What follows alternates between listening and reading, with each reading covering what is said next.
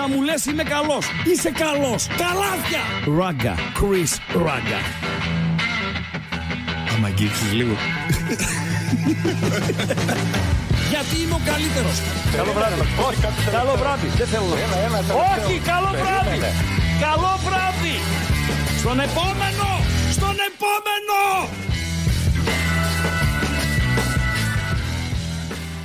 Πες μας και το κλειδί, αμπατζή. Κάτσε ρε εσύ. Κλειδί είναι το YouTube. Πες ένα γεια ρε Χρήστο. Κλειδί είναι το YouTube. Ανοίγω μικρόφωνα κτλ. Άνοιξα μικρόφωνα, ρε αμπατζή. Εγώ διαβάζω τα μηνύματα. Ποια μηνύματα; Τα σχόλια διαβάζω. Ποια σχόλια. Είχα ρε, πολλά εσύ; χρόνια να φάω τέτοιο ξεφωνητό φίλε. Πότε ρε εσύ, Ξεφωνεί. τώρα άνοιξε το stream. Ποιο Όχι ξεφωνητό τα- ρε. τώρα εσύ. εδώ, στο, στο χθεσινό το βίντεο που κάναμε με το, με το Ρίγανο. Α, Φιλέ, πολύ ξεφωνητό έχω φάει. Αλήθεια τώρα. Ναι, ρε. Έχει καμιά 90 σχόλια. Εκτός από έναν ο οποίος βρίζει πολύ άσχημα. Οκ, εντάξει. Ε, θα τον αφήσω στην άκρη. Δεν θα τον κάνω την τιμή να διαβάσω το μήνυμά του. Αλλά θέλω να διαβάσω αρκετά από αυτά που με ξεφωνίζουν Παντελή Αμπατζή. Να το τολμήσω. Να ε. το τολμήσεις. Έχει πολύ πράγμα, φίλε. Έχει πολύ Αλήθεια πράγμα. τώρα, ε. Έρχομαι χθες το μεσημέρι ε, εδώ πέρα. Είχαμε κάτι κουβέντες αυτά κτλ. κτλ. Τι έγινε, τι να γίνει. Ναι. Μου λέει ο Θόδωρας, μου λέει ο Τέλης έχει άδεια. Λέω, μιλάμε για σκάνδαλο, έτσι. Λοιπόν, λέω, καλά να περνάει. Μου λέει, κάνουμε βιντεάκι, λέει, πρεμιέρα, ε, όχι πρεμιέρα, Super League, ε, κάτι σαν πρεμιέρα είναι. Μετά τη διακοπή, ψήνεσαι. Με λέω, λέω ψήνομαι. Λέω, πόση ώρα θα κρατήσεις αυτό, με λέει, κάνα 20 λεπτό. Ο, γνωστός, ο, ο παπάς.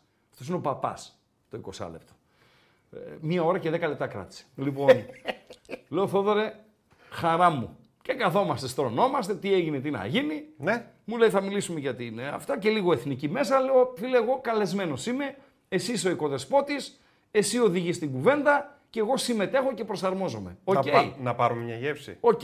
Να πάρουμε μια γεύση. Α, να πάρουμε το, μια τι, γεύση. τι γίνηκε χθες το, το μεσημέρι. Τον εκτιμώ Εντάξει, ιδιαίτερα. τώρα είμαι με γυαλί, δεν έχω πάρει ούτε τα γυαλιά. Αυτό που φοράω τώρα καθαρά μυωπίας. Έχω ηλίου μυωπίας μαζί μου. Είμαι και ψιλοατιμέλητος είναι η αλήθεια. Φορώ μια βερμούδα ε, εργασίας Κουκλάκι ζωγραφιστό. ναι, είσαι. καλά κουκλάκι ζωγραφιστό, να είχαμε να λέγαμε. Αλλά εντάξει, ρε φίλε, πάμε. ε, Τι έγινε, τι να γίνει. Α, να βάλω και ακουστικά. Ε, πώς θα ε, ακούσεις, βάλε, δεν ναι, θα βά- ακούσεις. έτσι να, να δούμε ένα στιγμιότυπο από, Ε, από ο χθες. Άρης έχει χάσει Και ας δούμε και τα προσωπικότητα. Σχόλια. Δηλαδή, φύγανε ποδοσφαιριστές από έναν βασικό κορμό που είχε γίνει. Α, για στους τον οποίους Άρη εκτιμούν- λέω τώρα. Τυχαίο το σημείο, δεν Όχι, είναι, ναι, όχι, ναι, ναι, όχι, είναι Τόσα τυχαίος πολύ. είναι. Ναι. Ο Άρης δεν έχει Σάσα. ναι, δεν έχει. Ο Άρης δεν έχει ε, Μαντσίνη. Σούντμπερ. Σούντγκρεν. Το Σούντμπερ, δεξιό, ναι. το δεξιό μπακ. Ναι, ναι. Δεν έχει Μαντσίνη. Δεν έχει Ματέο Γκαρσία της, Ματέο Γκαρσία της πρώτης θητείας. Σωστό. Δεν έχει Μπρούνο Γκάμα στα καλά του. Ακόμα και καμαρά τη της πρώτης θητείας που πήρε τη μεταγραφή για τον Ολυμπιακό. Ναι, δηλαδή ε, δεν έχει προσωπικότητα ο Άρης αυτή τη στιγμή και δεν έχει ηγέτη ναι, ο Άρης αυτή τη στιγμή. Ε, δεν φοβίζει. Δεν λέω ότι δεν έχει πιθανότητα να κερδίσει. Άλλο το ένα, άλλο το άλλο. Μιλάμε για ένα ντέρμπι όπου και οι ποδοσφαιριστές του Άρη θα δώσουν το κάτι της παραπάνω. Σίγουρα στο ψυχολογικό κομμάτι η νίκη επί της Τρίπολης, η έλευση νέου προπονητή που ξέρει την ομάδα κτλ. κτλ θα παίξει το ρόλο της. Αλλά φόβο όχι, δεν μου, δεν μου προκαλεί. Ναι, ο φόβος είναι, αν με- με ρώτησε ο Ρίγανης, αν φοβάμαι το, το ντέρμπι, ρε παιδί μου. Εντάξει. Όχι, δεν το φοβάμαι. Το ντέρμπι το, το εξήγησα κιόλας. Και ε, είπαμε, ξέρω εγώ, εντάξει. Οι Μπουκ δίνουν 1,57 στο, στον Άσο, ας πούμε. Για μένα είναι πολύ χαμηλός. Εγώ έγινα 56. Είναι πολύ λίγα τα ντέρμπι στα καλά μου, έτσι, τα, τα οπαδικά, τα καλά μου, τις καλές εποχές. Ελάχιστα τα ντέρμπι ε, που έχω χάσει είτε στην Τούμπα είτε στο, στο Χαριλάου, ακόμη και στο Καθατζόγλιο που παίξανε κάποιες ε, φορές. Έχουν δει τα ματάκια μου τον Άρη να ανασταίνεται σε εισαγωγικά ε, σε ντέρμπι με τον ε, ΠΑΟΚ και τον ΠΑΟΚ να ανασταίνεται σε ντέρμπι με τον Άρη. Υπήρχε, ας πούμε, ήρθε ο Άρης του μας έβαλε 4 γκολ, ας πούμε, και ήταν στα, στα χάη τους οι Αριανοί. Πήγαμε στο Χαριλάου μια χρονιά, κερδίσαμε 0-1 με πέναλ του Κωστίκου, Παντέλο, με αποχή, με ε, την ομάδα ε, διαλυμένη, με τον κόσμο να μαλώνει με τον Βουλινό, με, με Παντελάκη, χίλια δύο κτλ. Πήγαμε, κερδίσαμε. Είναι παιχνίδια τα οποία μπορούν να σου δώσουν μια όθηση προς τα πάνω και ταυτόχρονα ή αν θέλετε στον αντίποδα να σε δώσουν μια κλωτσιά εκεί από τις 12 όροφες Ναι. και να σε στείλουν στην Αγίων Πάντων. Απλά πράγματα. Ή από τα ψηλά της Νεάπολης, από τον Κόκορα, ε, να πάρεις όλη την κατηφόρα και έτσι όπως θα έχεις τη φόρα να στρίψεις κιόλας από τη Νεάπολη τη Βενιζέλου και να φτάσεις στους 10 όροφες. Α, αυτά είναι τα, τα ντέρμπι. Αυτή είναι μια τοποθέτηση ε, δική μου. Την κουβέντα βέβαια που είχατε με τον ε, Θοδωρή μπορεί να τη βρει οποιοδήποτε θέλει στο κανάλι των Πεταράδων. Έτσι υπάρχει. Βεβαίως, κανονικά. βεβαίως. Όλο το. Όλη, η εκπομπή Όλη η κουβέντα. είναι- όλη η κουβέντα υπάρχει. Ε, για να τον κάνω και ένα κομπλιμέντο, Ναι. ε, είναι πάρα πολύ ωραίος συζητητής. Ναι, και γρήγορος. Χωρίς να πλατιάζει, χωρίς να κουράζει. Το πιάνει αυτό, το είπαμε εκείνο, πάμε στο επομενο εκεί και, και βόλο και κυφισιά και η πρώτη αγωνιστική και λίγο εθνική μέσα και λίγο το άλλο μέσα και ε, ψευτορετρό μέσα με, και με Λιάσο Λουκά ακόμη. Και Λιάσο Λουκά θυμηθήκαμε τότε που είχε χρησιμοποιήσει τιμωρημένο ποδοσφαιριστή ο ΠΑΟΚ με αφορμή ε, αυτό που γίνηκε με την ΕΠΟ και την εθνική μας ε, ομάδα. Τέλος πάντων, αυτό ήταν ένα βιντεάκι το οποίο γράψαμε εδώ Πάρα με τα πολύ παιδιά, ωραίο. Πάρα διάρκειας πολύ μίας ώρας και 10 λεπτών. Οκ, Και τι άκουσες τα κάλαντα; φιλέ, κάλαντο να δεις. Κάλαντο, να- ολομέτωπες επιθέσεις. Δηλαδή. Από γάβρους και από, και, από- και από αεκτζίδες. Ολομέτωπες. Καταρχήν είπα, ότι, είπα για τον Πόνσε. Α, Ο κόσμος, προφανώς εσείς, θέλετε να ακούτε ό,τι γουστάρετε να ακούτε. Δηλαδή, επειδή δεν εκτιμώ ποδοσφαιρικά το αριστερό μπακ και παίζει και δεξιά το παιδί, έτσι. Που πήρε ο Ολυμπιακός τον Κίνη και είπε ότι είναι λίγος, δε φίλε. Ε, αυτή είναι η γνώμη μου. Τι να κάνουμε δηλαδή. Αν έλεγα ότι είναι ο Ρομπέρτο Κάρλος σε λευκό, νομίζω θα με αποθεώνανε. Επειδή είπε ότι ο Ρέτσος δεν μπορεί να γίνει ο ηγέτης της άμυνας του Ολυμπιακού, δεν είναι Παπασταθόπουλος, ρε φίλε, δεν είναι Μανολάς, ρε φίλε, δεν είναι Μέλμπερκ, έτσι να πω, για τρεις ισχυρές προσωπικότητες ποδοσφαιριστών στο κέντρο της άμυνας του Ολυμπιακού που περάσαν την τελευταία χρονιά. Ούτε καν Αβραάμ δεν είναι. Άσχετα αν ο Αβραάμ στο τεχνικό κομμάτι υστερούσε από τον, ε, συγκριτικά με τον ε, Ρέτσο. Επειδή είπα λοιπόν ότι ο Ρέτσος δεν μπορεί να είναι ο ηγέτης, ολομέτωπη επίθεση. Έπρεπε να πω ότι είναι ο Μπεκεμπάουερ. Επειδή είπα ότι η ΑΕΚ θα έπρεπε να πάρει τον Μπογιέ και όχι τον Πόνσε και ότι ο Πόνσε δεν είναι πρώτης γραμμής ε, center for, αρχίσανε να ο κομπλεξικός, ο Θεσσαλονικιός, να ο αυτό, εσύ έχεις τον Μπράντον Τόμας είναι καλύτερος, που εγώ δεν είπα ποτέ ότι ο Μπράντον Τόμας είναι καλύτερος ε, από αυτόν. Ούτε είπα ποτέ ότι δεν υπάρχει ποδοσφαιριστής Ρέτσος. Έτσι. Είπα ότι δεν είναι η προσωπικότητα για να γίνει ο ηγέτης άμυνας του Ολυμπιακού. Αν γίνει, εδώ είμαστε. Να με ξεφτυλίσει. Και έχω δεχτεί μια ε, επίθεση. Δηλαδή; Παντελή Αμπατζή. Κάτσε, ναι, μπορώ να φέρω το λάπτοπ πιο εδώ ή είναι αντιτηλεοπτικό; Ε, φέρ' το λίγο, για Έτσι, να λίγο βλέπεις, εδώ, ναι, ναι. λίγο εδώ. Ε, ρε άσχετε ο Κίνη παίζει δεξιά, κανονικά. Ε, ένα αυτό. Ε, αυτό είναι το light. Έτσι. Το light είναι ο άσχετος. Το light, ο άσχετος. Ο light. Λοιπόν, ε, γίνεται λέει ένας άνθρωπος που ασχολείται με το ποδόσφαιρο χρόνια να λέει ότι δεν υπάρχει ποδοσφαιριστής Ρέτσος, δεν υπάρχει ποδοσφαιριστής Κίνη. Δεν τα είπα εγώ αυτά.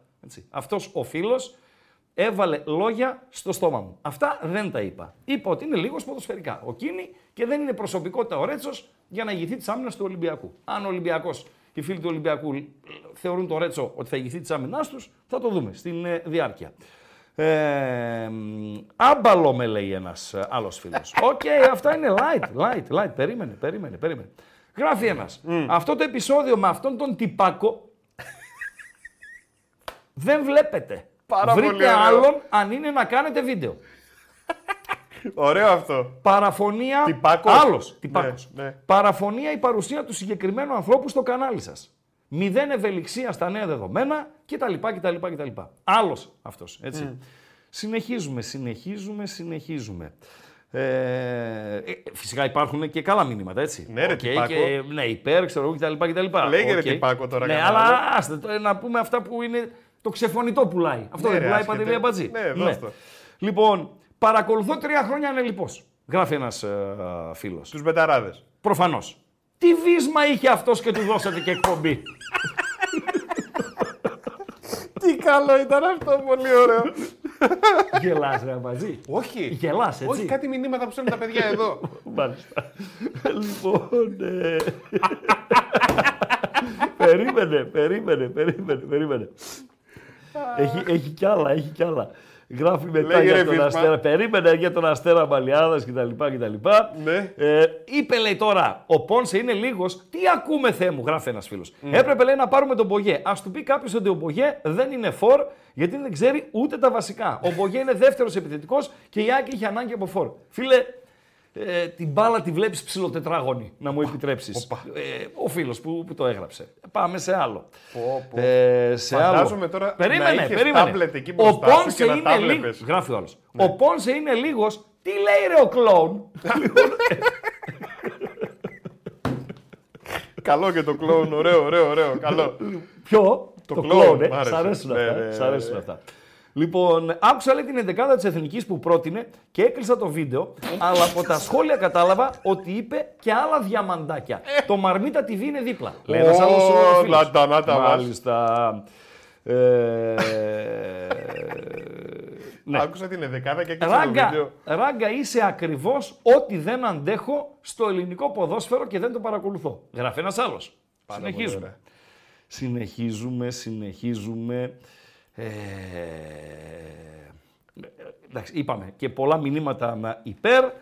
Ε, στο να, να, να, να, να, να, να, Ε, δεν να, έχουν να. το τζουμπρούτσι Λέει τα ένας, υπέρ. Ναι. δεν θα ήθελε, λέει, Βίντα, λέει στον ΠΑΟΚ. Είπε ότι δεν από την ΑΕΚ, οι ποδοσφαιριστές της ΑΕΚ, από τη μέση και μπροστά, μπορούν να παίξουν περιπατέγκο σε όλες τις ελληνικές ομάδες.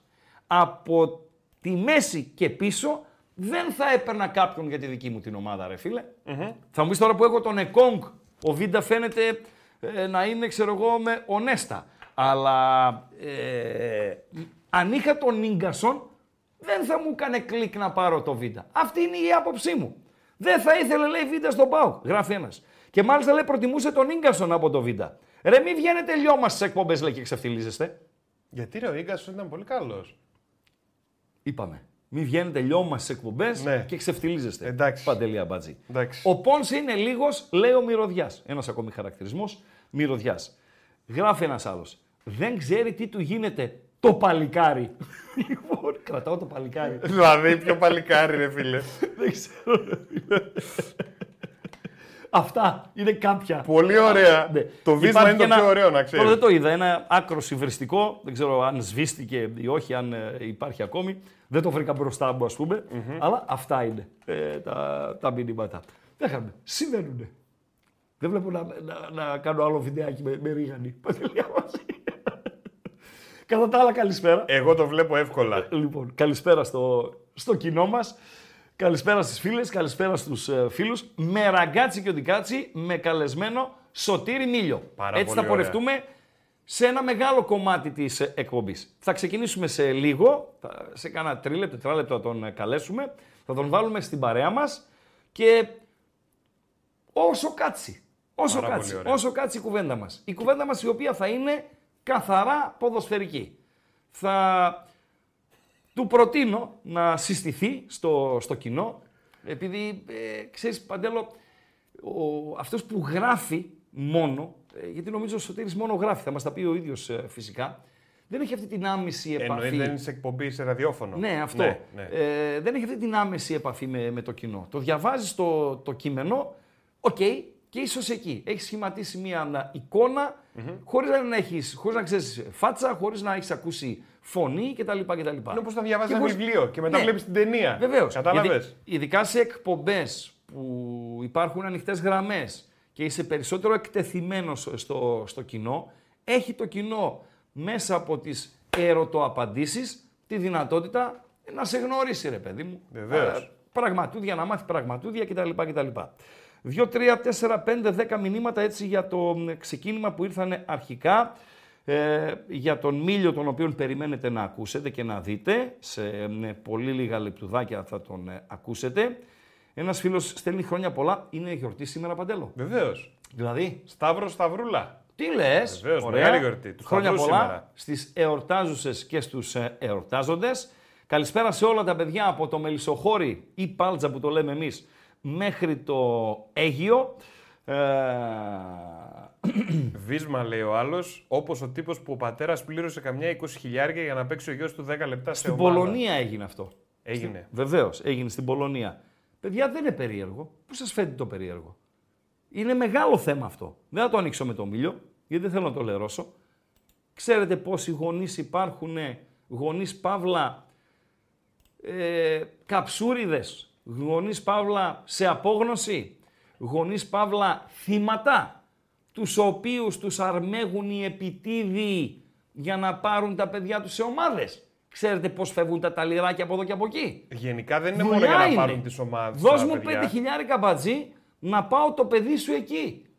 Δώσ' μου πέντε χιλιάρικα να το δοκιμάσω εκεί και μπορώ να σου το πάω και στην Ιταλία με ένα εικοσαρικάκι. Αυτό το, το εικοσάρικο που έδωσε ο μπαμπάς στον, ε, για τον πιτσιρικά, ε, το έδωσε εν γνώση του για να του κάνει το χατηράκι, γιατί το παιδί, αν το δείτε από σώματοδομή, δεν είναι για μπάλα. Έτσι είναι ένα καπρίτσιο. Εδώ είμαστε. Όσον αφορά το παιδί, Ναι. ναι, το- ε, δεν είναι για μπάλα τώρα αυτός. Ε, δεν έχει Καψούρα ήτανε. έτσι. Ήταν καψούρα. Σε λέω, να το, να το κάνω. Πώς του παίρνεις ένα αμάξι, ρε παιδί μου; Έχεις καψούρα με το ζάσταβα και του παίρνεις. Ε, πάρε ένα, ζα- σε πάρω ένα ζάσταβα. ρε, Ξέρω, ξέρω εγώ. Του παίρνεις ένα ζάσταβα. Έτσι το παιδί έδωσε 20.000 ο μπαμπάς για να τον. ε, για να- Εδώ υπάρχει.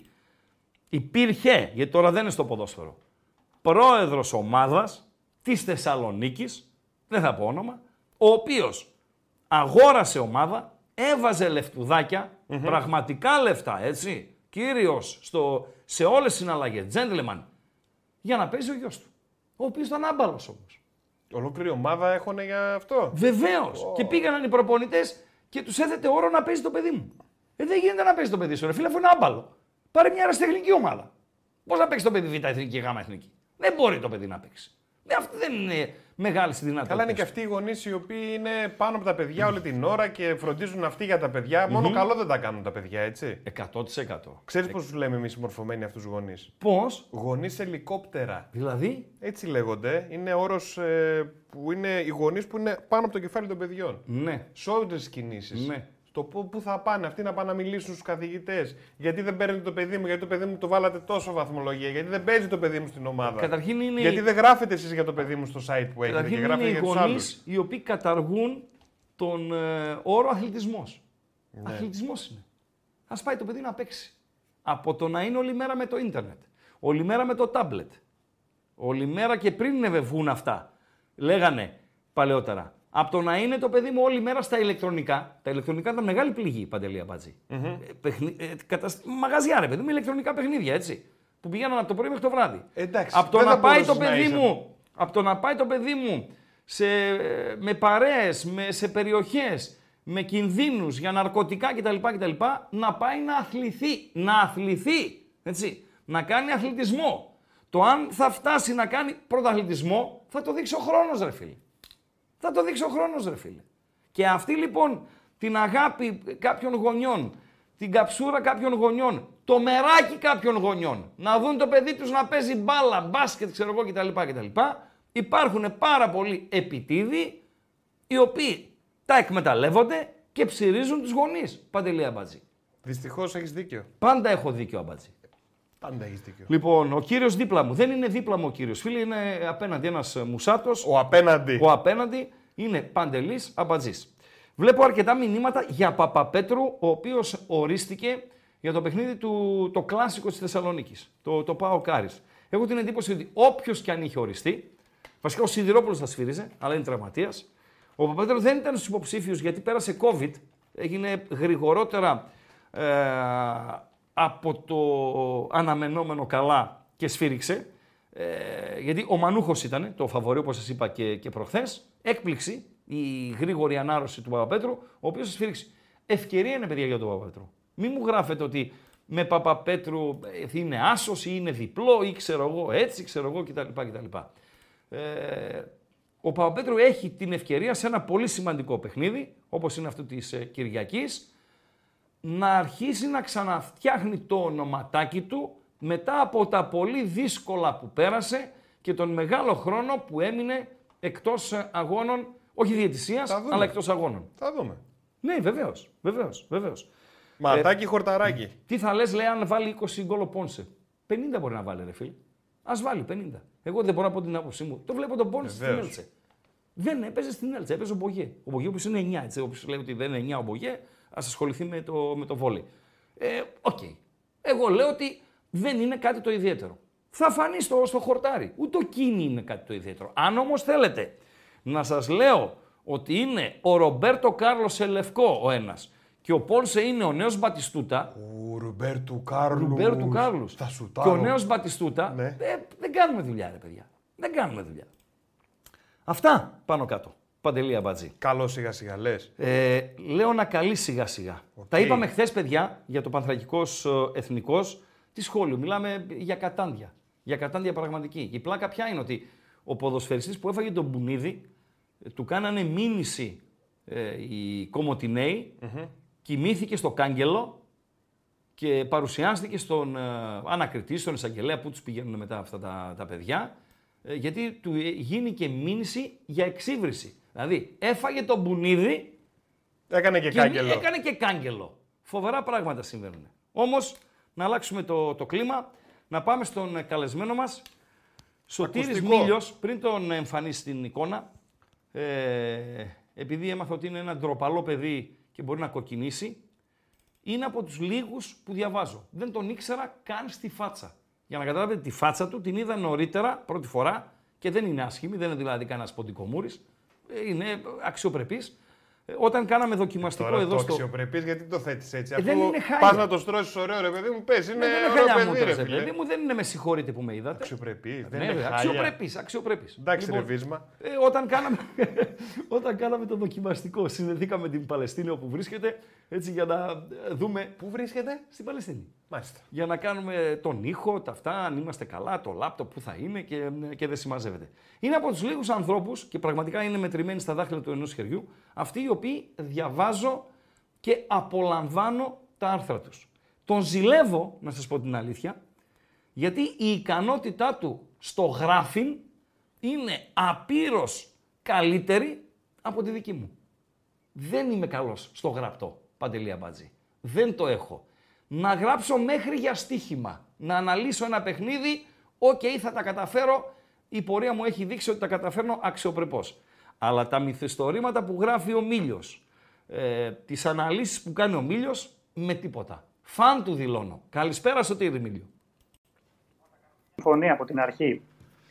Ε, κομμένα τα σάλια, γιατί αν αρχίσω και εγώ τα σάλια, τότε θα θέλουμε σφουγγαρίστρες εδώ. για να Δεν, γίνει. δεν δικαιούσε να σαλιαρίζεις εσύ.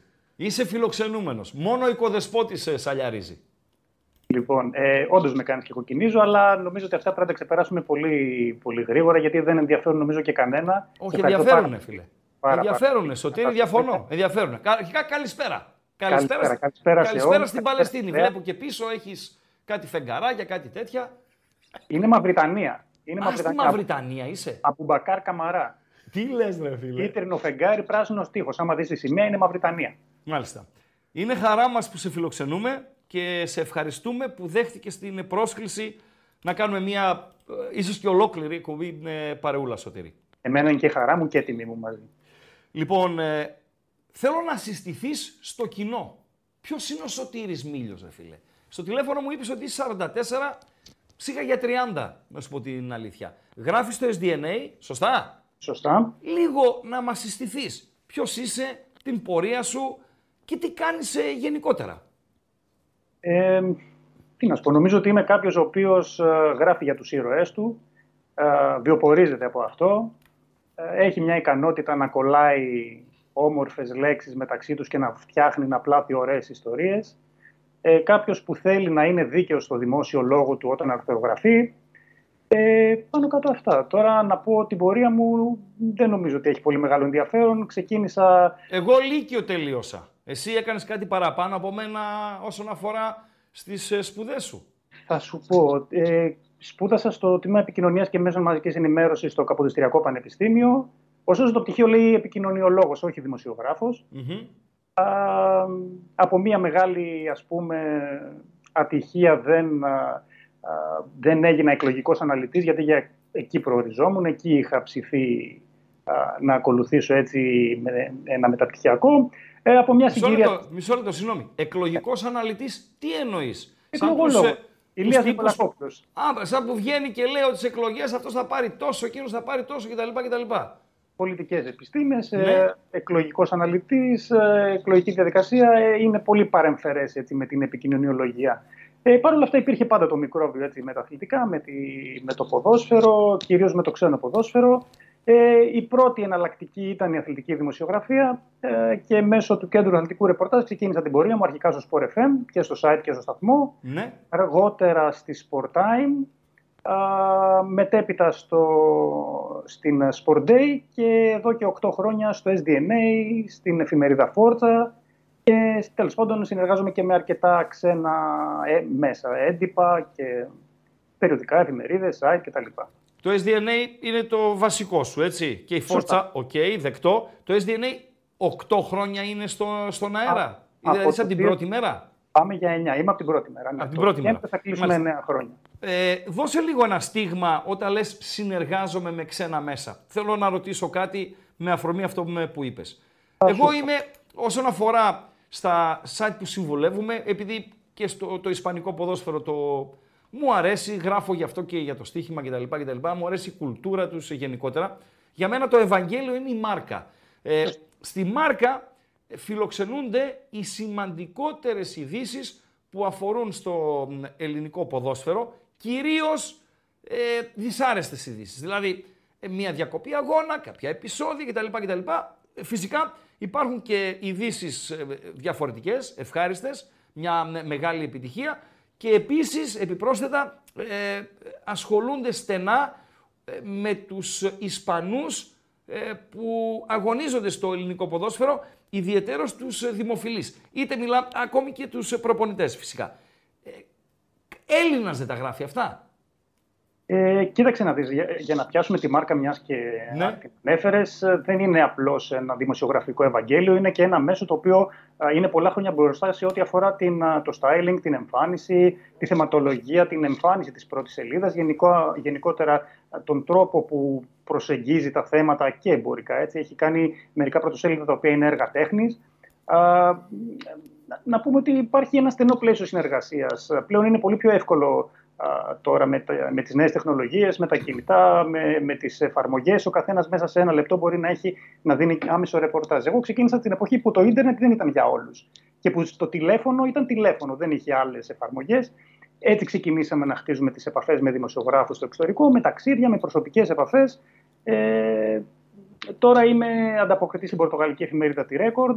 Α, Ναι. Έχω συνεργαστεί κατά καιρούς με την Equipe, τη Γαλλική, με το France Football. Ε, αλλά τα, αυτού του είδους τα μέσα ζητάνε συνεργασίες για πολύ συγκεκριμένα κομμάτια. Δηλαδή, ε, σου αναθέτουν θέματα, προτείνεις και εσύ και αναλόγως με το τι τους ενδιαφέρει, τότε σου δίνουν ε, το ένασμα να ξεκινήσεις κάποιο είδους συνεργασία για συγκεκριμένα κομμάτια. Και φυσικά δεν θα μπω εγώ σ- σε καμία των περιπτώσεων σε οικονομικά δεδομένα. Απλά οι συνεργασίες είναι part-time. Είναι με το κομμάτι. Με το κομμάτι ακριβώς. Με το κομμάτι. Δηλαδή με ενδιαφέρει αυτό, φτιάξε μου αυτό, σου πληρώνω, σε πληρώνω για αυτό. Ακριβώς. Ακριβώς. Ωραία. Ε, για να συνεργάζεσαι εσύ με τη Record, με την Equipe, με την ε, Μάρκα, με την ε, Γκαζέτα, οφείλεις να γνωρίζεις τη γλώσσα τους ή η αγγλική γλώσσα ε, είναι αρκετή για να προσφέρεις υπηρεσίες σου; Παλιότερα ήταν προαπαιτούμενο. Μιλάμε τώρα για εποχές στις αρχές του αιώνα. ε, Για το 2000 ήταν προαπαιτούμενο να μιλάς απαραίτητα τη γλώσσα. Δηλαδή, όταν έστελνες ένα κομμάτι στο France Football, το έστελνες στα γαλλικά.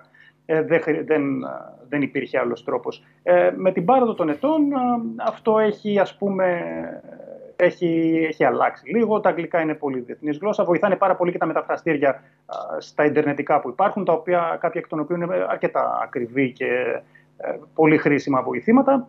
Ε, Έχει γεφυρωθεί το πιο γλωσσικό χάσμα με μια καλή βάση την αγγλική γλώσσα και κάποια έτσι, γνώση κάποιων άλλων ε, έτσι, γλωσσών μπορείς να, ε, να σταδιοδρομήσεις και σε αυτό το επίπεδο, να συνεργαστείς σε πρώτη φάση και τα υπόλοιπα τα βρεις στην πορεία. Αλλά μιλάμε για, πε- για πορεία ετών. Τώρα σου μιλάω αυτού του είδους συνεργασίες είναι πάνω από 20 χρόνια με τα συγκεκριμένα μέσα. Επομένως ε, έχουμε χτίσει και ανθρώπινες σχέσεις εκτός από ε, σχέσεις συνεργασίας με κάποιους από αυτούς. Με την υπογραφή σου μπαίνουνε; Δηλαδή θα μπω εγώ να διαβάσω στην ε, Record ένα άρθρο το οποίο θα αφορά σε κάτι που έγινε στο ελληνικό ποδόσφαιρο με Σωτήρης Μίλιος ε, υπογραφή; Θα σου πω, ε, πάντα το ρωτάνε ε, αν θέλεις να το υπογράψεις ή αν θέλεις ε, να το χρεωθούν οι ίδιοι. Διότι είναι κάποια... Η συντακτική κάποια- τους ομάδα, ας πούμε. Σωστά. Όχι και Ναι. κάποιος... Ή κάποιος Πορτογάλος, οκ. Οικειοποιηθεί ακριβώς ε, κάποιος ε, Πορτογάλος συνεργάτης. Αυτό πολλές φορές έχει να κάνει με την προστασία των πηγών. Ε, το ποιος υπογράφει πολλές φορές δεν είναι αυτός ο οποίος έχει την είδηση. Γιατί αν δώσει όλο το περίβλημα μπορεί να χάσει την πηγή του. Ε, δεν ξέρω αν καταλαβαίνεις τι εννοώ. Βεβαίως, βεβαίως Πολλές φορές καταλαβαίνω. πρέπει να προστατευτούν κάποια πράγματα. Γιατί θα κάποια το δεδομένα. συνδέσουν άμεσα με τον πληροφοριοδότη, αυτό λες. Σωστά, σωστά. Ναι. Και πάρα πολλά, ειδικά με τα γραφικά ζητήματα, είναι συνεργασία αρκετών ανθρώπων. Μμμ. Παρ' όλα αυτά, το ποιος υπογράφει έχει τη λιγότερη σημασία. Αυτό που έχει σημασία είναι η αξιοπιστία της είδησης ε, και το αν ανταποκρίνεται στην πραγματικότητα. Η υπογραφή νομίζω ότι είναι το τελευταίο. Αλλά ναι, έχω υπογράψει πάρα, πάρα πολλά κείμενα ε, και συνεντεύξεις, ειδικά όταν η Μπενφίκα είχε τόσους Έλληνες, είχε τον Κώστα Μήτρογλου, τον Οδυσσέα Βλαχοδήμο, τον Ανδρέα Σάμαρη. Ε, Ζητούσαν και οι Πορτογάλοι καθημερινή ανατροφοδότηση με ρεπορτάζ. Ε, Βοηθούσα και εγώ τους ρεπόρτερ ε, της Μπενφίκα, σχεδόν σε καθημερινή βάση. Ε, Να ξέρεις ότι αν εμείς είμαστε μια φορά έτσι τρελοί με, με, με τις λεγόμενες ομάδες του Big Four, στην Πορτογαλία αυτό πολλαπλασίασε το επί 10. Ε, δηλαδή, να σου δώσω να καταλάβεις η ρέκορντ, ε, σε κάποια στιγμή είχε 7 ρεπόρτερ Μπενφίκα μόνο. με ιεραρχία το ποιος κάνει τι, ε, αλλά απασχολούσε 7 ρεπόρτερ μόνο για την Μπενφίκα. Μόνο μία από αυτές τις εφημερίδες, γιατί υπάρχουν και άλλες, έτσι. Ε, μια που το πιάσαμε, ε, να μείνουμε λίγο ακόμη, ε, το μεγαλύτερο αθλητικό site στην Ευρώπη, ας μην πάμε παγκοσμίως, ποιο είναι Σωτήρη. Δηλαδή, εγώ διαβάζω, ας πούμε, ότι η μάρκα έχει επισκεψιμότητα ε, που μπορεί να φτάνει και, τους, και τα 6-7 εκατομμύρια ε, unique ε, ε, ημερησίως. Ε, είναι ένα νούμερο το οποίο το διάβασα πέρσι, όταν ε, ε, έτυχε να πέσει το, το ματάκι μου με- εκεί. Ε, Φυσικά ίσως να εξαρτά, λες- εξαρτάται, ίσως να λες- Σωτήρη, και από τον πληθυσμό μιας χώρας, έτσι. Δηλαδή, ίσως- ίσως να ο λες και αριθμός πιο- των, των ε, ε, views, ξέρω εγώ, της ε, μάρκα είναι όλος ο ελληνικός ε, πληθυσμός. Οκ. Όχι, λες λίγα. Γιατί μην ξεχνάς ότι η μάρκα απευθύνεται σε όλη τη Λατινική Αμερική, απευθύνεται σε όλο το ισπανόφωνο κοινό, το οποίο παγκοσμίως είναι τεράστιο και ε, ασχολείται με μεγέθη όπως η Μπαρσελόνα και η Ρεάλ με πρωτογενές υλικό, τα οποία είναι παγκοσμίως αναγνωρίσιμα. Έτσι. Επομένως, τα νούμερα είναι δυσθεώρητα, δεν, είναι πολύ μικρά αυτά που λες. Ε, απλώς έχει αλλάξει και το είδος της ε, ξένης, της έντυπης, των, των μέσων ας πούμε. Ε, πλέον υπάρχουν και συνδρομητικά site τα οποία είναι εξαιρετικά έτσι, ανερχόμενα, που κάνουν πρωτογενές ρεπορτάζ, απασχολούν πάρα, πάρα πολύ κόσμο, το Athletic ας πούμε, το οποίο είναι καταπληκτικό, ε, το οποίο είναι και πιο ερευνητικό θα έλεγα, Ε, δεν είναι τόσο ειδησιογραφικό, αλλά είναι, ασχολείται με πολύ μεγάλα θέματα που χρήζουν έτσι μεγάλης μελέτης και μπορεί να κάνεις ρεπορτάζ ένα μήνα για να γράψεις ένα κομμάτι π.χ. για το Athletic. Ε, Έχει αλλάξει και η μορφή της επικοινωνίας. Δεν είναι το καθαρά ειδησιογραφικό αυτό που λέμε η ροή ειδήσεων. Ε, πλέον πάμε και σε πιο ε, έντεχνη μορφή θεμάτων, θεματογραφία, διαφορετικές προσωπογραφίες, ε, ε, σχεδόν βιογραφίες, ρεπορταζιακά αναλύουν άλλα πράγματα. Ε, υπάρχει πολύ μεγάλο ε, έτσι, φάσμα πλέον πληροφορίας, όποιος θέλει είναι ανεξάντλητο. Έρχεται ένας παίχτης στο ελληνικό ε, ποδόσφαιρο για τον οποίο δεν γνωρίζουμε πάρα πολλά πράγματα. Και διαβάζω το άρθρο του Σωτήρη Μίλιου και ξεκινάει ο Σωτήρης ε, Μίλιος αν ε, έτρωγε την κρέμα του όταν ήταν δύο χρονών, ε, πότε κατούρισε πρώτη φορά την πάνα του, ε, ε, αν ε, ε, η- το πρώτο φιλί του φιλί ήταν ε, στην πρώτη γυμνασίου ή στην έκτη ε, δημοτικού, ε, τι συνάντησε στις φαβέλες αν ε, είναι ε, Βραζιλιάνος, πότε γνώρισε την γυναίκα την οποία ε, ε, παντρεύτηκε, ε, ποια είναι η σχέση του με το όποιο πολιτικό καθεστώς της χώρας κτλ. κτλ. Και διαμορφώνεται, φίλε, ένα καταπληκτικό άρθρο το οποίο το ρουφάει ο αναγνώστης. Ε, ποια είναι η προετοιμασία αυτού, οι πηγές αυτού; Ε, κοίταξε να δεις. Ε, εξαρτάται. Υπάρχουν ε, παίκτες, ας πούμε, πρωταγωνιστές, οι οποίοι είναι χωράφι ολόκληρο. Υπάρχει ένας ωκεανός πληροφοριών που μπορείς να αντιλήσεις για αυτούς. Ε, κοίταξε να δεις. Είναι πλέον α, στο διαδίκτυο μπορείς να αντιλήσεις πληροφορίες από παλιές συνεντεύξεις τους, α, μπορείς να αντιλήσεις πληροφορίες από, από γνωστούς που έχεις, τέλος πάντων, δημοσιογράφους σε οποιαδήποτε χώρα. Α, Κυρίως η μεγαλύτερη πηγή όμως είναι παλιές συνεντεύξεις. Είναι πολύ χρήσιμο να διαβάζεις έναν άνθρωπο από τα λεγόμενά του και δεν θα χρησιμοποιήσεις μόνο μία συνέντευξη, θα χρειάζεται να διαβάσεις μία, δύο, τρεις, πέντε παλιά θέματα σε άλλες χώρες που έχουν δημοσιευτεί για αυτόν. Α, πιθανότατα χρειάζεται και το δικό σου φίλτρο, η δική σου α, ματιά, γιατί άλλο να διαβάζεις κάτι και άλλο να το κατανοήσεις και να εμβαθύνεις α, σε αυτό που διαβάζεις και να προσπαθήσεις να κάνεις και εσύ ένα ψυχογράφημα για αυτόν τον ήρωα τον οποίο θέλεις να παρουσιάσεις στον κόσμο. Ε, το θεωρώ ότι είναι μεγάλη ευθύνη, ε, διότι ε, ξέρεις, παίζεις με την εικόνα, τη δημόσια ενός ανθρώπου που ε, θα έρθει για να βιοποριστεί στη χώρα σου, για, θα, θα έρθει για να ασκήσει το επάγγελμά του. Αν εσύ είσαι... Το ευθύνη που πάει; Το ευθύνη πάει Θα στην σου πω. ευθύνη τη δική σου δική μου, απέναντι βέβαια. στο κοινό; Σε όλα. Νομίζω ότι ο δημόσιος λόγος από μόνος του είναι μια ευθύνη. Βεβαίως. Ε, και γι' αυτό θέλει πολύ μεγάλη προσοχή, θέλει μέτρο, θέλει υπευθυνότητα, α, δεν θέλει ακροβασίες, δεν θέλει ε, υπερβολές, θέλει να κρατάς ένα, ένα μέτρο, να είσαι δίκαιος, να έχεις το κριτήριο της δικαιοσύνης μέσα σου.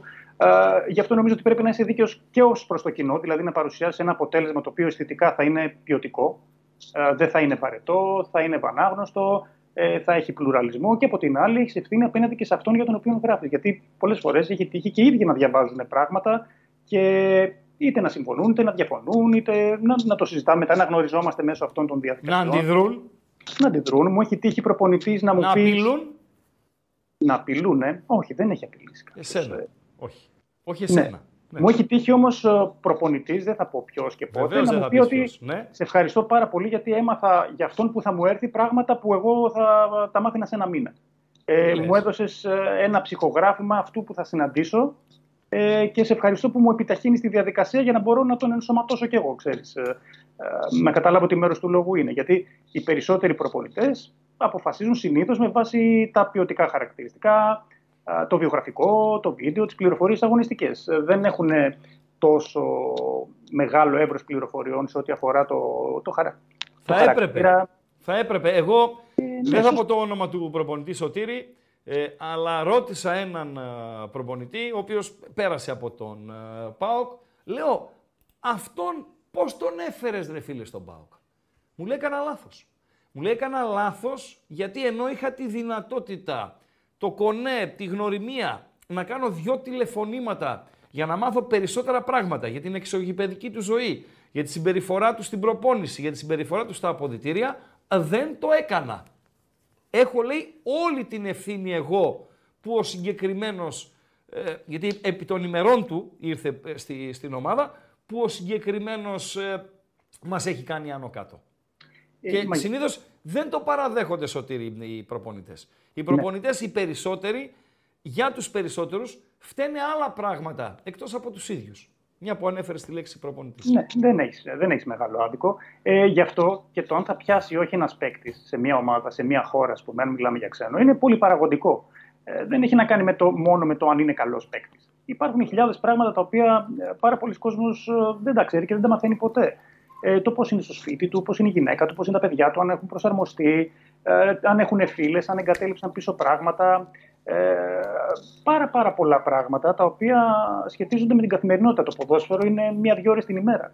Ε, το αν θα πετύχει κάποιος σε ένα εργασιακό περιβάλλον στην Ελλάδα ε, σχετίζεται και με πάρα, πάρα πολλά άλλα πράγματα τα οποία πολύ σπάνια έτσι, μαθαίνουμε ή ασχολείται ο κόσμος. Και όχι μόνο στην Ελλάδα, και γενικότερα. Έτσι, άμα, Παντού, βεβαίως. δηλαδή να πάμε από το μερι- μακρινό παρελθόν.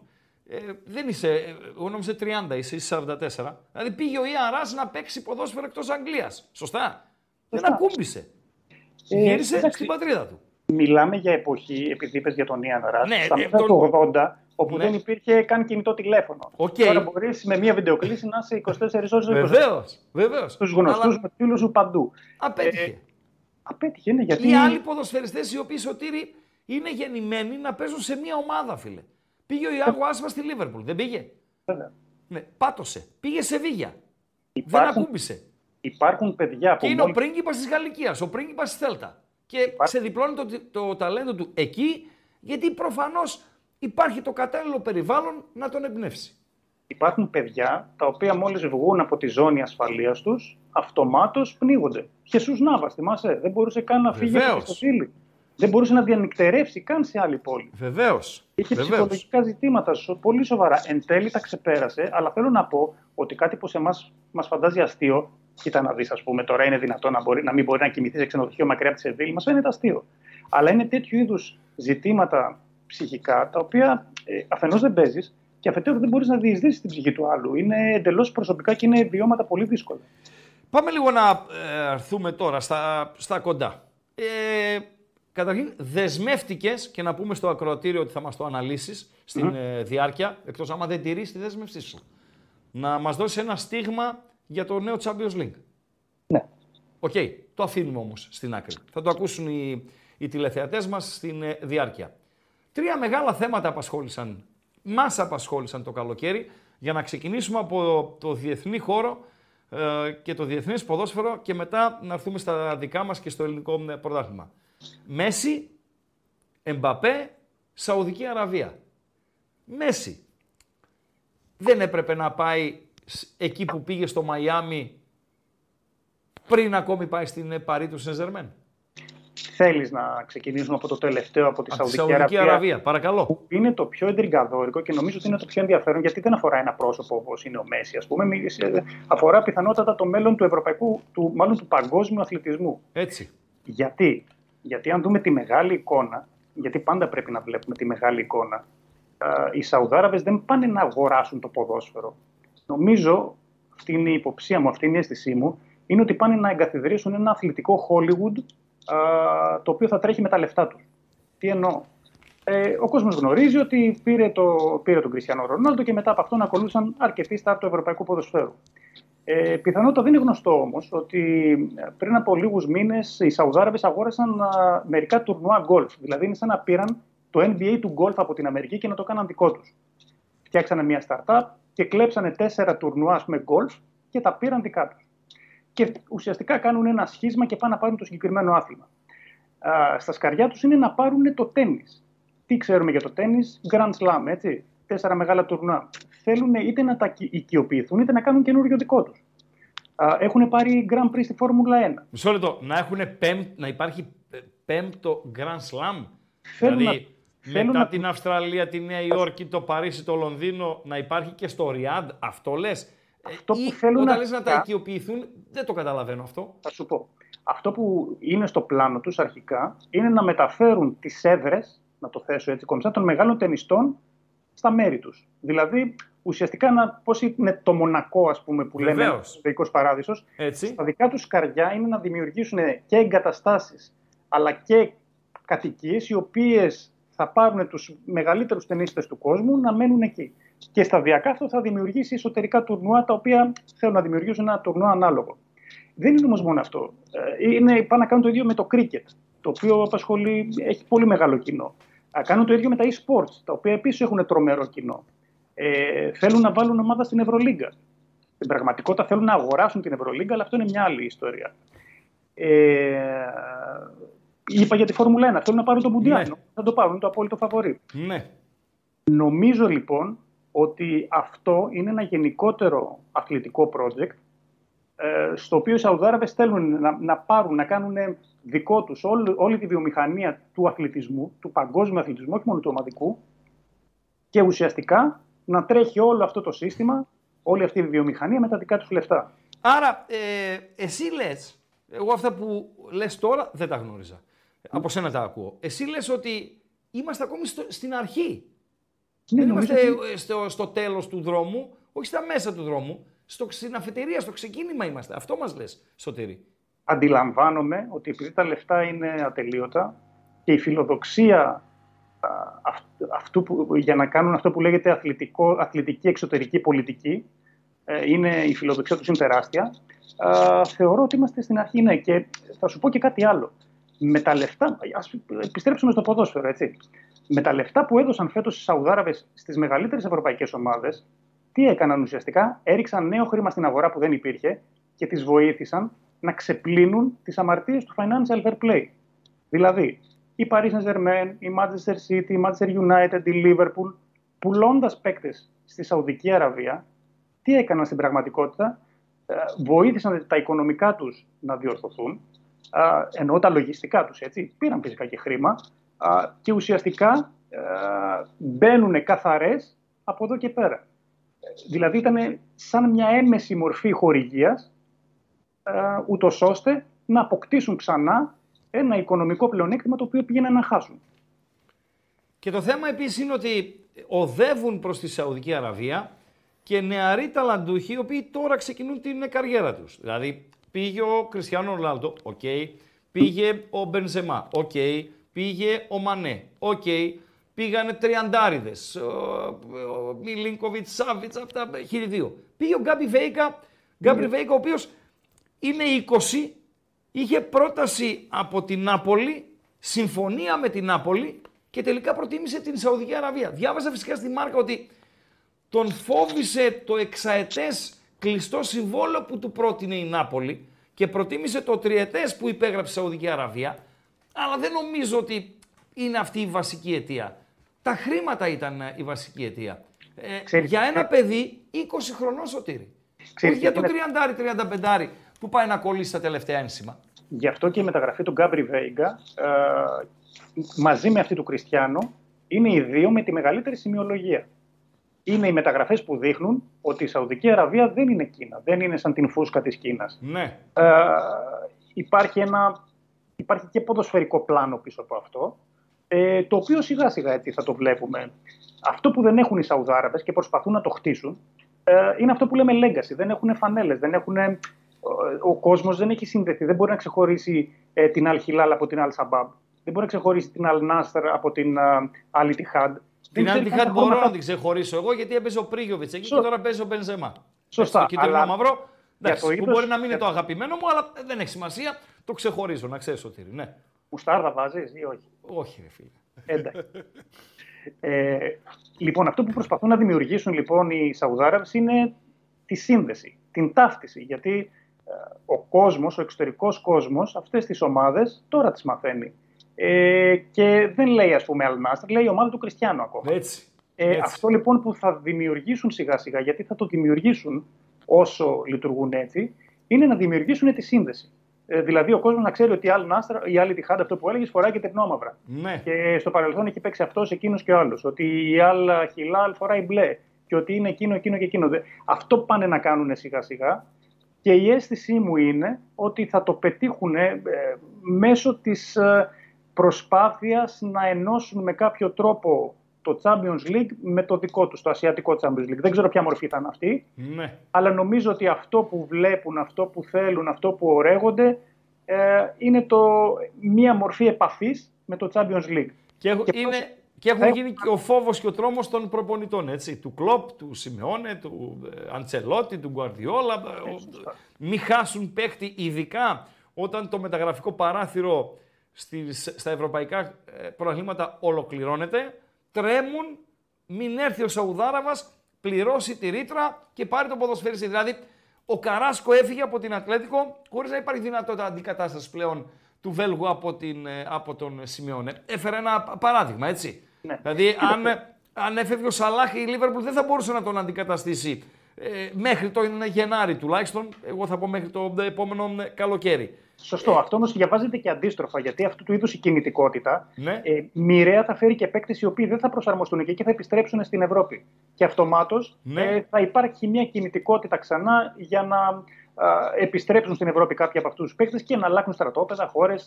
Πάντα θα υπάρχει αυτού του είδους η κινητικότητα. Και επειδή θα είναι και χορτάτη από λεφτά, νομίζω ότι τα λεφτά που θα ζητάνε επιστρέφοντας στην Ευρώπη θα είναι και πολύ πιο ρεαλιστικά, πιο λογικά. Λίγο MLS, πολύ Σαουδική Αραβία. Αυτοί που σίγουρα τρίβουν ε, τα χέρια τους, σίγουρα, είναι οι μανατζαρέοι, ρε φίλε, έτσι, και τα γραφεία των μάνατζερ που κάνουν χρυσές ε, δουλειές σωτήρι. Κοιτάμε, α, μην το υποτιμάμε. Ε, Καθόλου. Δεν είναι κάτι απλό, ούτε εύκολο το να είσαι ατζέντη. Δεν το υποτιμάμε, Ε, αλλά ε, είναι πολλά τα λεφτά, ρε φίλε, που αλλάζουν τα Ουσιαστικά, χέρια. να, να, να το πούμε στα ελληνικά, τι είναι ο μάνατζερ, ένας ταλαβερτζή, κάποιος που κάνει deal, κάποιος ο οποίος προσπαθεί να δημιουργήσει συμφωνίες που ίσως δεν υπάρχουν. Ε, είναι κάποιος ο οποίος δεν έχει κάποια σταθερή δουλειά, πρέπει να πουλήσει κάτι σε κάποιον που ίσως να μην το ψάχνει. Είναι πολύ δύσκολη δουλειά, πολύ πολύπλοκη. Ε, Εκτός από τη δυσκολία το να φτιάξεις deal, θέλει και πολύ καλή διαχείριση ανθρώπινου δυναμικού, ανθρώπινες σχέσεις, ταξίδια πάρα πολλά, έξοδα πάρα πολλά. Δεν είναι καθόλου απλό, δεν έχει σταθερή βάση. Εγώ το σέβομαι πάρα πολύ αυτό. Ε, δεν είναι, δεν είναι ούτε εύκολο ούτε απλό να είσαι ατζέντης, διότι υπάρχει και τρομακτικός ανταγωνισμός, έτσι. Βεβαίως. Νομίζω ότι ο, ο- από, το, από την υπόθεση Μπόσμαν και στη συνέχεια ε, οι μανατζεροί άρχισαν να ανθούν και έχουν φτάσει ρε φίλε να κάνουν και κουμάντο στο ποδόσφαιρο. Γιατί λέγαμε σε μια εκπομπή ότι παλαιότερα υπήρχαν οκταετίες και δωδεκαετίες στο ελληνικό ποδόσφαιρο. Ε, Γι' αυτό πλέον δεν υπάρχουν ποδοσφαιριστές οι οποίοι είναι ελάχιστοι μάλλον αυτοί οι οποίοι ανοίγουν και κλείνουν την καριέρα τους σε μια ε, ομάδα. Υπήρχαν τότε οι οκταετίες, δεν μπορούσε να πας πουθενά. Υπήρχαν το δεκαετίε, δεν μπορούσες να πας πουθενά. Τώρα ο ποδοσφαιριστής παρέα με τον μάνατζερ νομίζω Σωτήριο ότι κάνουν το απόλυτο κουμάντο στο ποδόσφαιρο. έχει πάει σε άλλο πιο υψηλό επίπεδο που ίσως δεν μπορείς να το φανταστείς. Ε, η- ε, όταν μιλάμε για μεγάλο ατζέντιδες, ε, τώρα φαντάζομαι αντιλαμβάνεσαι σε ποιους μιλάμε, πλέον έχουν την α, άλλου είδους ε, modus operandi που λέμε, δηλαδή άλλου, άλλου τρόπου να, να ελέγχουν τα πράγματα. Ε, φυτεύουν δικούς τους προπονητές σε διάφορες ομάδες και μέσω αυτών περνάνε πάρα πολύ μεγάλο μέρος από το πελατολόγιο τους. Με αυτόν τον τρόπο και οι ομάδες εξασφαλίζουν ότι μπορούν να παίρνουν καλή πραμάτια, καλούς, να έχουν προτεραιότητα σε καλούς παίκτες, ε, αλλά και ο ατζέντη, το γραφείο, ας πούμε, ε, εξασφαλίζει συνεργασίες με, με σημαντικές... Και μιλάμε για κορυφαίες ομάδες, δεν μιλάμε πλέον για χωριά. Τέτοιου είδους συνεργασίες γίνονται πολύ, σε πολύ μεγάλα μαγαζιά ε, τέτοιου είδους ε, μεταγραφικές διαδικασίες. Εμπαπέ, Ε, ο Εμπε- ο Εμπαπέ είναι ο απόλυτος game changer του ευρωπαϊκού ποδοσφαίρου. Δηλαδή, σε όποια ομάδα και αν πάει, νομίζω ότι θα μιλάμε για μια ομάδα η οποία, αν όχι θα κυριαρχήσει, δεδομένα θα πρωταγωνιστεί. Ε, ο Εμπαπέ είναι ένα παιδί το οποίο ποτέ δεν έκρυψε ότι ε, θέλει να παίξει στη Real Madrid, αλλά υπάρχει ένα μεγάλο πρόβλημα σε όλο αυτό. Ότι έγινε το σύμβολο όχι μόνο του γαλλικού ποδοσφαίρου, ούτε καν του γαλλικού αθλητισμού. Έγινε το σύμβολο μιας γαλλικής κοινωνίας.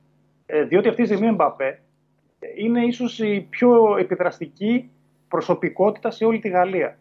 Ε, δηλαδή, μια απλή του κίνηση μπορεί να επηρεάζει τις πολιτικές εξελίξεις. Δεν είναι τυχαίο ότι ο Μακρόν, ας πούμε, ε, επιδίωξε να έχει πολύ στενή επαφή μαζί του και καρπόθηκε, ας πούμε, τα τελευταία χρόνια το γεγονός ότι έμεινε στη Γαλλία. Α, Τον έχει χαρακτηρίσει εθνικό σύμβολο, δηλαδή τον έχει ισοϊψεί, ας πούμε, με τον πύργο του Άιφελ. Ε, ε, Ο Εμπαπέ αυτή τη στιγμή στη Γαλλία είναι ένα ιερό πρόσωπο, ένα τοτέμ. Ε, και δεν είναι τυχαίο ότι τα συμβόλαια που έχει υπογράψει, ας πούμε, ε, δεν μιλάμε για το μισθό, μιλάμε για τα πριμ, για τα, για τα loyalty bonus, τα λεγόμενα, δηλαδή τα bonus τα οποία παίρνει αν μείνει πιστός και τηρήσει και εξαντλήσει το συμβόλαιό του, είναι μυθικά. Μιλάμε για εξωπραγματικά ποσά τα οποία τον καθιστούν ε, τον πιο ακριβοπληρωμένο παίκτη σε όλα τα αθλήματα. Ε, νομοτελειακά κάποια στιγμή θα φύγει. Ε, αυτό που θα ήθελε ο ίδιος θα ήταν να φύγει με ένα Champions League. Να μην, να μην πει ότι έφυγε από το Παρίσι χωρίς να πάρει το Champions League. Μην ξεχνάς ότι ε, η μοναδική γαλλική ομάδα που έχει πάρει η Champions League είναι η Μασαλία, είναι η Μαρσέη. Και είναι κάτι για το οποίο ε, περηφανεύονται σε, σε, σε τρομερό βαθμό έτσι στη Μασαλία. Ναι, αλλά ε, για να τα λέμε όλα, η Παρή είναι μια ομάδα η οποία είναι ιδρυθήσα το 1970. Δηλαδή, 70, σωστά. η ιστορία της είναι μικρότερη από τη δική μου. Δηλαδή, βάζεις ράγκα και Παρή δίπλα-δίπλα και Σωτήρη δεν τη βλέπω. Ε, κοίταξε, να, για να είμαστε ειλικρινείς. 53 είναι η Παρή. Σωστά. Ε, για να είμαστε όμως δίκαιοι, ε, υπήρξαν χρονιές που η Πάρη όντως άξιζε να το πάρει. Και ποδοσφαιρικά άξιζε να το πάρει. Υπήρχαν χρονιές που έκανε πολύ σωστά πράγματα, αλλά το ποδόσφαιρο δεν της τα επέστρεψε. Πάντως εγώ αν ήμουν ο Εμπαπέ θα πήγαινα στη Λίβερπουλ. Ναι, έχει, De λογική. Facto. Στη Έχει με- Λίβερπουλ θα πήγαινα. έχει μεγάλη λογική, αλλά η ερώτηση μου είναι η εξής: Έχεις πάει στο Λίβερπουλ. Αν έχω πάει εγώ, Ναι, αν έχεις πάει στην πόλη του Λίβερπουλ. εννοείς ότι δεν μπορεί, να- επειδή τώρα ζεις στο Παρίσι, δεν μπορεί να ζήσει εκεί. Αυτό μου λες. Ε, Θα, Ναι, θα ε, πάθει κατάθλιψη; κοίταξε να δεις, είναι μέρος, ε, όταν ε, μιλάμε για τέτοιου είδους star system, Ναι. Α, μία πόλη όπως το Λίβερπουλ, μία Ναι. εργατική πόλη, που αντικειμενικά δεν είναι όμορφη, ούτε έχει ιδιαίτερη ζωή, ε, είναι ένας παράγοντας ε, αποτρεπτικός. Δηλαδή, οκ, τρομερό το Anfield, ε, τρομερή Λες φανέλα, δηλαδή ότι είναι ιστορία, το, το, You Never αγρίνιο, Walk Alone, το, ένα αγρίνιο, εκπληκτικό. το αγρίνιο της Αγγλίας λες ότι είναι το Λίβερπουλ. Ε, όχι μωρέ. ε, αλλά κοίταξε, για, α, ε, επειδή μιλάμε για νεαρούς εκατομμυριούχους, σίγουρα δεν θα ήταν το μέρος που θα γούσταρα να πάνε να παίξουν. Δεν θα μου πεις άλλοι πηγαίνουν στο Newcastle, που είναι ακόμα βια- χειρότερο. Σαν τη γυναίκα του Ντι Μαρία κάνεις ρε. Που μόλις φύγανε από το Μάντσεστερ, ε, ήταν, πρέπει να ήταν η πιο ευτυχισμένη μέρα της ζωής της. Άδικο, το άδικο. δήλωσε έτσι. Κι όμως- το, το είπε, το είπε η γυναίκα. Όμως το Manchester είναι μια καταπληκτική πόλη. Είναι πολύ ωραία. Συγκριτικά Ε, με το Λίβερπουλ. Ναι, γιατί το Manchester ήταν η πρωτεύουσα της ηλεκτρονικής μουσικής, ε, πολλά κλαμπ νεολαία. Είναι μια πόλη που έχει ρυθμό, έχει ζωή, έχει κινητικότητα. ε, Έχει πράγματα να κάνεις και να δεις. Το πρόβλημα της γυναίκας του Ντιμάρια είναι ότι δεν έμαθε ποτέ αγγλικά. Δεν ήταν ότι δεν μπορούσε να βγει από το σπίτι. Έμενε συνεχώς μέσα γιατί και που να έβγαινε, τι να πει. Πώς να είναι, με νοήματα. Μάλιστα. Μέση. Για να Λοιπόν. κλείσουμε τα διεθνή, να περάσουμε στα δικά μας και μετά στο, στο νέο μοντέλο του Champions League, ε, Σωτήρη. με το Μέση δεν μπορώ να είμαι αντικειμενικός. Ε, Είμαι καθαρά υποκειμενικός γιατί το έχω πει και το έχω γράψει πάρα πολλές φορές, τον θεωρώ τον κορυφαίο όλων. Βεβαίως, συμφωνούμε. Όχι όλων τώρα, όλων των εποχών. Όλων των εποχών, έτσι. Όλων των Αυτή είναι η εποχών. άποψή μου. Θεωρώ ότι είναι ο Ναι. πιο επιδραστικός παίκτης που πέρασε ε, στην ιστορία του ποδοσφαίρου και αυτός ο οποίος είχε και τη μεγαλύτερη διάρκεια και σε ατομικό και σε ομαδικό επίπεδο και αυτός ο οποίος ουσιαστικά άλλαξε τον τρόπο που, παίχτηκε, που παίζεται το παιχνίδι. Ε, και βλέπεις ότι όπου και αν πήγε, η απόδοσή του δεν είχε κάμψη, ε, δεν είχε φθορά. Τα νούμερα του δηλαδή ήταν και παραμένουν εξωπραγματικά. Πάντως υπήρξαν και ποδο... προπονητής, Γκουαρδιόλα, και ποδοσφαιριστές, εγώ θα αναφέρω τρεις, οι οποίοι στη διάρκεια της καριέρας του τον βοήθησαν και καλύτερος να γίνει και τα νούμερα που έχει να κάνει. Και θα αναφερθώ ας τον Γκουαρδιόλα, στον Τζάβι, στον Ινιέστα και σε έναν που δεν τον πιάνει το μάτι σου, στο Ζόρντι Άλμπα. Δεν νομίζω να υπάρχει back με το οποίο έχει συνεργαστεί καλύτερα ο Μέση και να βρίσκονταν με κλειστά τα μάτια. Ξέχασες και την άλλη τη μεγάλη μου αδυναμία, το Σέρχιο, το Σέρχιο B, αυτό το, το, το τηλεγραφικό Busquets. ψηλωτό. Ναι, ναι, ναι. Ναι, ναι, ναι. Ε, ναι. κοίταξε να δεις. Σωστά. Εννοείται ότι επειδή το ποδόσφαιρο είναι ένα ομαδικό άθλημα, ε, το, ότι, ε, το ότι ταυτίστηκε με μια εποχή ε, παικτών από άλλη διάσταση, από άλλο πλανήτη, τον βοήθησε ε, να εξελίξει και το δικό του παιχνίδι. Γιατί το ατομικό ταλέντο δεν φτάνει. Ο Μέση έπαιζε και με τον Ροναλντίνιο, ας πούμε, έτσι. Ε, αλλά δεν Βεβαίως. είχε αυτού του είδους τη χημεία. Ε, με τα παιδιά αυτά, με τον Τζάβι, με τον Ινιέστα που λες, με τον Ντάνι Άλβες, με τον Σέρχιο Μπουσκέτς, ε, ανέπτυξαν ε, μια άλλου είδους σχέση και νομίζω ότι έπαιξαν ένα ποδόσφαιρο το οποίο δεν μπόρεσε ποτέ κανείς να αντιγράψει. Δηλαδή, εκτιμώ ότι η Μπαρσελόνα εκείνης της εποχής του ΠΕΠ και με τον Ανρί ίσως μέσα, έφτασε στο, στο, στο υπέρτατο ε, σημείο ποδοσφαιρικής ε, αρμονίας. Ε, ο κόσμος, δεν ξέρω ε, ποια είναι η δική σου άποψη, ο κόσμος δεν καταλαβαίνει κάτι για τον Γκουαρδιόλα. Ε, στέκεται στο τίκι τάκα. δεν είναι αυτό το μεγάλο πλεονέκτημα του Γκουαρδιόλα. Ο Γκουαρδιόλα έμαθε την Μπαρσελόνα να παίζει άμυνα. Να διεκδικεί την μπάλα στο σημείο που χάνεται. Κάτι το οποίο δεν υπήρχε νωρίτερα. Μου έλεγε ένας δάσκαλος του, του ποδοσφαίρου, πραγματικός δάσκαλος, ο Φράτσο Βουτσακέλης, λέει ότι, μου λέγει ότι το ποδόσφαιρο πήρε πάρα πάρα πολλά στοιχεία από το μπάσκετ και από το NBA. Όσον αφορά τις ε, πιέσεις, όσον αφορά ε, το double team, όσον αφορά τον ευνηδιασμό, πάρα πολλά στοιχεία από το NBA. Είχε πάρει λέει και ο Άγιαξ ε, της δεκαετίας τότε του ε, 70. Ε, η Μπαρσελώνα, Τσάβη και η Νιέστα, είχε και προ Γκουαρδιόλα. Ε, και ήταν Σωστά. μια ομάδα, δεν θα την πω σούργελο, αλλά θα τη χαρακτηρίσω αναξιόπιστη. Έχ- βλέπουμε πλέον τον ποδοσφαιριστή να πιέζει για να ανακτήσει κατοχή στο κόρνερ του αντιπάλου. Έξω από την περιοχή του αντιπάλου. Δεν το βλέπαμε στην προ-Γκουαρδιόλα περιοχή, ε, ε, εποχή ε, αυτό. Δηλαδή, η αμυντική συμπεριφορά της Μπαρσελώνα, πέρα από το τίκι τάκα, είναι αυτή που της έδωσε τους ε, ε, τίτλους και ουσιαστικά άλλαξε το ποδόσφαιρο. Έτσι λέω. Όχι, μα έτσι είναι. Ε, το, προ, το ποδόσφαιρο προ, προ Guardiola, προ εκείνης Μπαρσελόνα ήταν πολύ πιο αμυντικογενές. Είναι η Ελλάδα του Euro 2004, είναι η Chelsea του Μουρίνιο, είναι οι ομάδες οι οποίες ε, περιμέναν ε, και ουσιαστικά αντιδρούσαν, δεν δημιουργούσαν. Ε, με τον Guardiola αλλάζει το μοντέλο. Πάμε στο πιο δημιουργικό μοντέλο. Το μοντέλο που άρχισε να κερδίζει ήταν αυτό το μοντέλο του δημιουργικού ποδοσφαίρου, του ποδοσφαίρου κατοχής, του ποδοσφαίρου δημιουργίας, σκέψης, ε, έμπνευσης, ε, του ποδοσφαίρου ε, της σωστής μεταβίβασης, της ε, άμεσης, ε, της μίας επαφής, ε, ε, που εννοείται ότι βοηθήθηκε πάρα πολύ από την παρουσία του Μέση, αλλά ο Γκουαρδιόλα τα κατάφερε και χωρίς το Μέση, παρουσιάζοντας πολύ διαφορετικές ομάδες, πολύ διαφορετικό στυλ, το έκανε και στην Bayern, το έκανε και στη Manchester City. Ε, θέλω να πω ότι ε, ήταν, είναι ένας πραγματικός διανοητής του ποδοσφαίρου, ο οποίος συνεχώς εξελίσσεται, συνεχώς προβληματίζεται, συνεχώς επεξεργάζεται ε, τι πρέπει να αλλάξει, τι πρέπει να βελτιώσει. Ας πούμε, πέρυσι προσέθεσε το Χάλαν, δεν έπαιζε έτσι.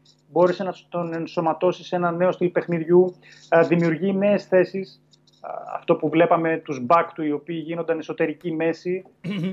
Ο Χάλαντ, ο Χάλαντ ο οποίος, sorry που σε διακόπτω, αλλά νομίζω ε, αν κάποιος ψάχνει για σωστές επιλογές που τον βοηθούν στην καριέρα του, το παράδειγμα του Χάλαντ ε, να ακολουθεί. Θα μπορούσε να πάει στη Ρεάλ. Μπορεί να μην έπαιζε με Μπενζεμά. Έτσι. Μπορεί να μην έπαιζε. Ε, και πήγε στη City. Γίνεται καλύτερος και νομίζω Πρόσεξε. ότι θα σπάσει και ότι ρεκόρ υπάρχει σε συλλογικό επίπεδο. Ε, αυτή την εντύπωση έχω. Όχι σε εθνικό γιατί η Νορβηγία δεν ε, βοηθάει. Αλλά πήγε στη City ε, να παίξει κάτι σαν αυτό που έπαιζε στη Ζάλτσμπουργκ και στην ε, Dortmund με τον ιδανικό για αυτόν προπονητή σε ομάδα η οποία δεν είχε 9. Δεν είχε 9 η City. Τώρα κάτι, είπες, λοιπόν. ε, ε, κάτι κουνούπια είχε. Τώρα λοιπόν είπες το σωστό, γιατί ανέφερες όλη τη διαδρομή. Το, το, αξιο, το, το, το, το ωραίο με το Χάλαντ είναι ότι όλες του οι επιλογές ήταν δομημένες, μελετημένες, εύστοχες. έτσι. Είχαν το σωστό timing. Δηλαδή, Σωστά. ε, πήγες στη Σάλτσμπουργκ που είναι μια βιομηχανία παραγωγής παικτών. Έτσι. Πήγε στην Dortmund και έκατσε όσο χρειαζόταν. Δεν έμεινε παραπάνω από όσο έπρεπε, ξέρεις, να, να φθαρεί, να, να απογοητευτεί. Ε, Έκανε τα νούμερά του. Να και- στερέψει από κίνητρα. Σωστά, σωστά. Να, να μπαλτώσει, ρε παιδί μου. Ναι, ξέρεις. ναι, ναι, Δεν θέλει ναι. και πολύ. Γι' αυτό Ναι. λοιπόν ο Χάλαντ, το παράδειγμα του Χάλαντ, είναι ένα πολύ ωραίο παράδειγμα να το βλέπουν όλοι οι παίκτες, ε, ούτως ώστε πώς πρέπει να χτίζεις καλή-καλή την καριέρα σου. Ε, θέλει σωστές επιλογές, είτε δεν μιλάμε, ακόμα και αν δεν μιλάμε για αυτό το επίπεδο. Έτσι. Δεν θέλει βιαστικές κινήσεις, δεν είναι απαραίτητο να πας κατευθείαν στην μεγάλη ομάδα όταν δεν είσαι έτοιμος. Ε, Σωστά. θέλει μια εξελικτική διαδικασία γιατί το ποδόσφαιρο, ο αθλητισμός γενικότερα, η καριέρα ενός αθλητή χτίζεται μέρα με την ημέρα. Ε, δεν είναι υποχρεωτικό να τα κάνεις όλα, να βιαστείς να τα κάνεις. Θα έχεις την εξέλιξη που χρειάζεται, ε, χρειάζεται να έχεις ε, χρόνο συμμετοχής, ε, χρειάζεται να έχεις και αποτυχίες, χρειάζεται να πας και σε ομάδες οι οποίες πιθανότατα να μην ε, είναι αυτό που εσύ θες εκείνη την ώρα από άποψη ποιότητας. Όλα βοηθούν όμως στην εξελικτική διαδικασία. Και φαντάζεσαι που πάει το, έτσι, που θέλω να φέρω την κουβέντα, έτσι. Μιλάμε γιατί έχουμε και εμείς εδώ διάφορα ταλέντα, Βεβαίως. ακούγονται διάφορες ομάδες κατά καιρούς. Εκτιμώ ότι πριν Και δεν κάνουμε πρέπει να είναι οποιαδήποτε το κίνηση- χρήμα το πρώτο κριτήριο. Κοίταξε Δεν να δεις. πρέπει να είναι το... Αν είναι το χρήμα το πρώτο κριτήριο, νομίζω ότι ε, θα χάσεις το, το μπούσουλα. Θα, θα τη χάσεις, θα, χα- κάπου στη διαδρομή θα χαθείς. Το πιο σημαντικό νομίζω ότι είναι να φτιάξουν ένα πλάνο καριέρας. Δηλαδή να κάτσουν και να σκεφτούν πού θα ήθελαν να είναι σε 10 χρόνια. Ε, Ναι. πώς, θα ήθελαν, πώς φαντάζονται τον εαυτό τους στην πιο πετυχημένη εκδοχή τους. Εκεί, Μίλιο, θες διάλειμμα; ό,τι θέλεις εσύ. Εσύ; Εγώ Γιατί τι- ακόμη δεν πήγαμε στα ελληνικά και ακόμη δεν πήγαμε στο Champions League. Εσύ, εσύ Μπορώ είσαι. να σου δώσω, για να πάει να πιεις και λίγο νερό ε, και να κάνεις λίγο και το μαλλί σου που πετάει, ε, μπορώ να σου δώσω 120 δευτερόλεπτα. Τα τα, πήρα, θέλεις; τα πήρα και έφυγα. Ωραία. Δώσ' τα, Παντελή Αμπατζή. Δώσε το Μίλιο 120 δευτερόλεπτα και επιστρέφουμε σε δύο λεπτά ακριβώς να μπούμε στα δικά μας, να πάμε στο ελληνικό ποδόσφαιρο, να μιλήσουμε ε, για το ελληνικό πρωτάθλημα, για την παρουσία των ομάδων, για τις μεταγραφές των ε, ομάδων και στο επιμήθειο της συνομιλίας μας για το νέο μοντέλο ε, του Champions League, το οποίο θα βρούμε μπροστά μας από τη σεζόν 2024-2025.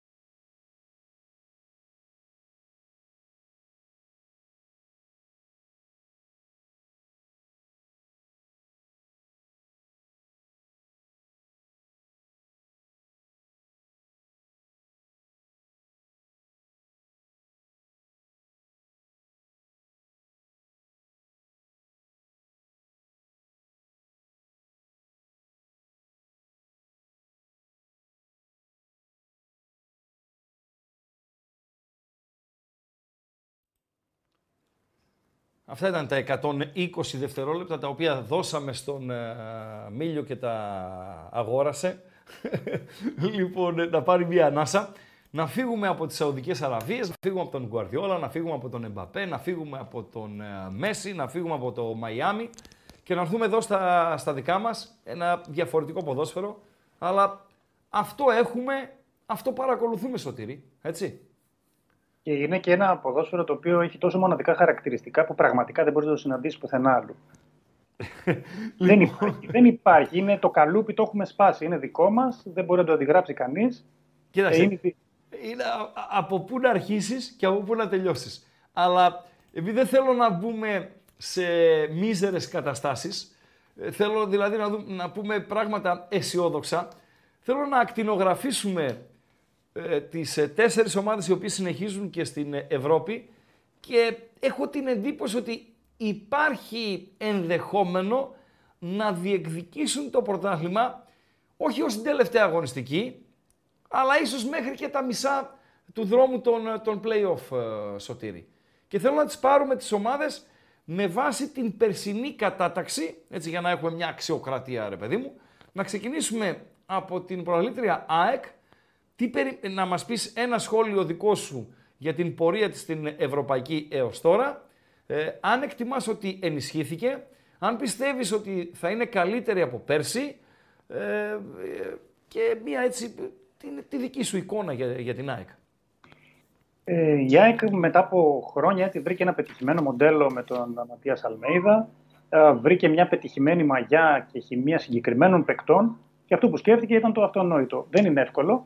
Ε, ήταν να τους κρατήσει όλους, να μην πειράξει τίποτα και ή δυνατόν να κάνει κάποιες πινελιές ε, βελτιωτικές, αλλά πολύ μικρές. Ε, το έκανε, ε, μάτωσε οικονομικά για να το κάνει, δηλαδή το, η αγορά του Πινέδα. του Πινέδα είναι, με, με τα συγκεκριμένα λεφτά είναι πραγματικά μια πολύ δαπανηρή και σημαντική κίνηση. Η άρνηση της ΑΕΚ σε τόσες προτάσεις για τον Λιβάη Γκαρσία και το νέο συμβόλαιο είναι μια πολύ σημαντική διαπραγματευτική επιτυχία. Ε, κράτησε και τον ίδιο προπονητή. Ε, εκτιμώ ότι ποντάρει στο γεγονός ότι υπάρχει ακόμα σπίθα, φλόγα, διάθεση για το λεγόμενο repeat. Σίγουρα ο αποκλεισμός από τους ομίλους του Champions League ήταν κάτι που πόνισε πάρα πολύ. Έφερε, ήταν μια πληγή γιατί στην ΑΕΚ πραγματικά είχαν, ε, είχαν ψηθεί ότι το εμπόδιο της Advert θα μπορούσε να ξεπεραστεί, αλλά αν θέλουμε να είμαστε ειλικρινείς και δίκαιοι, αν κοιτάξουμε τα δύο παιχνίδια με τους Βέλγους, δεν ήταν άδικο το αποτέλεσμα. Οι Βέλγοι νομίζω πέρασαν δίκαια.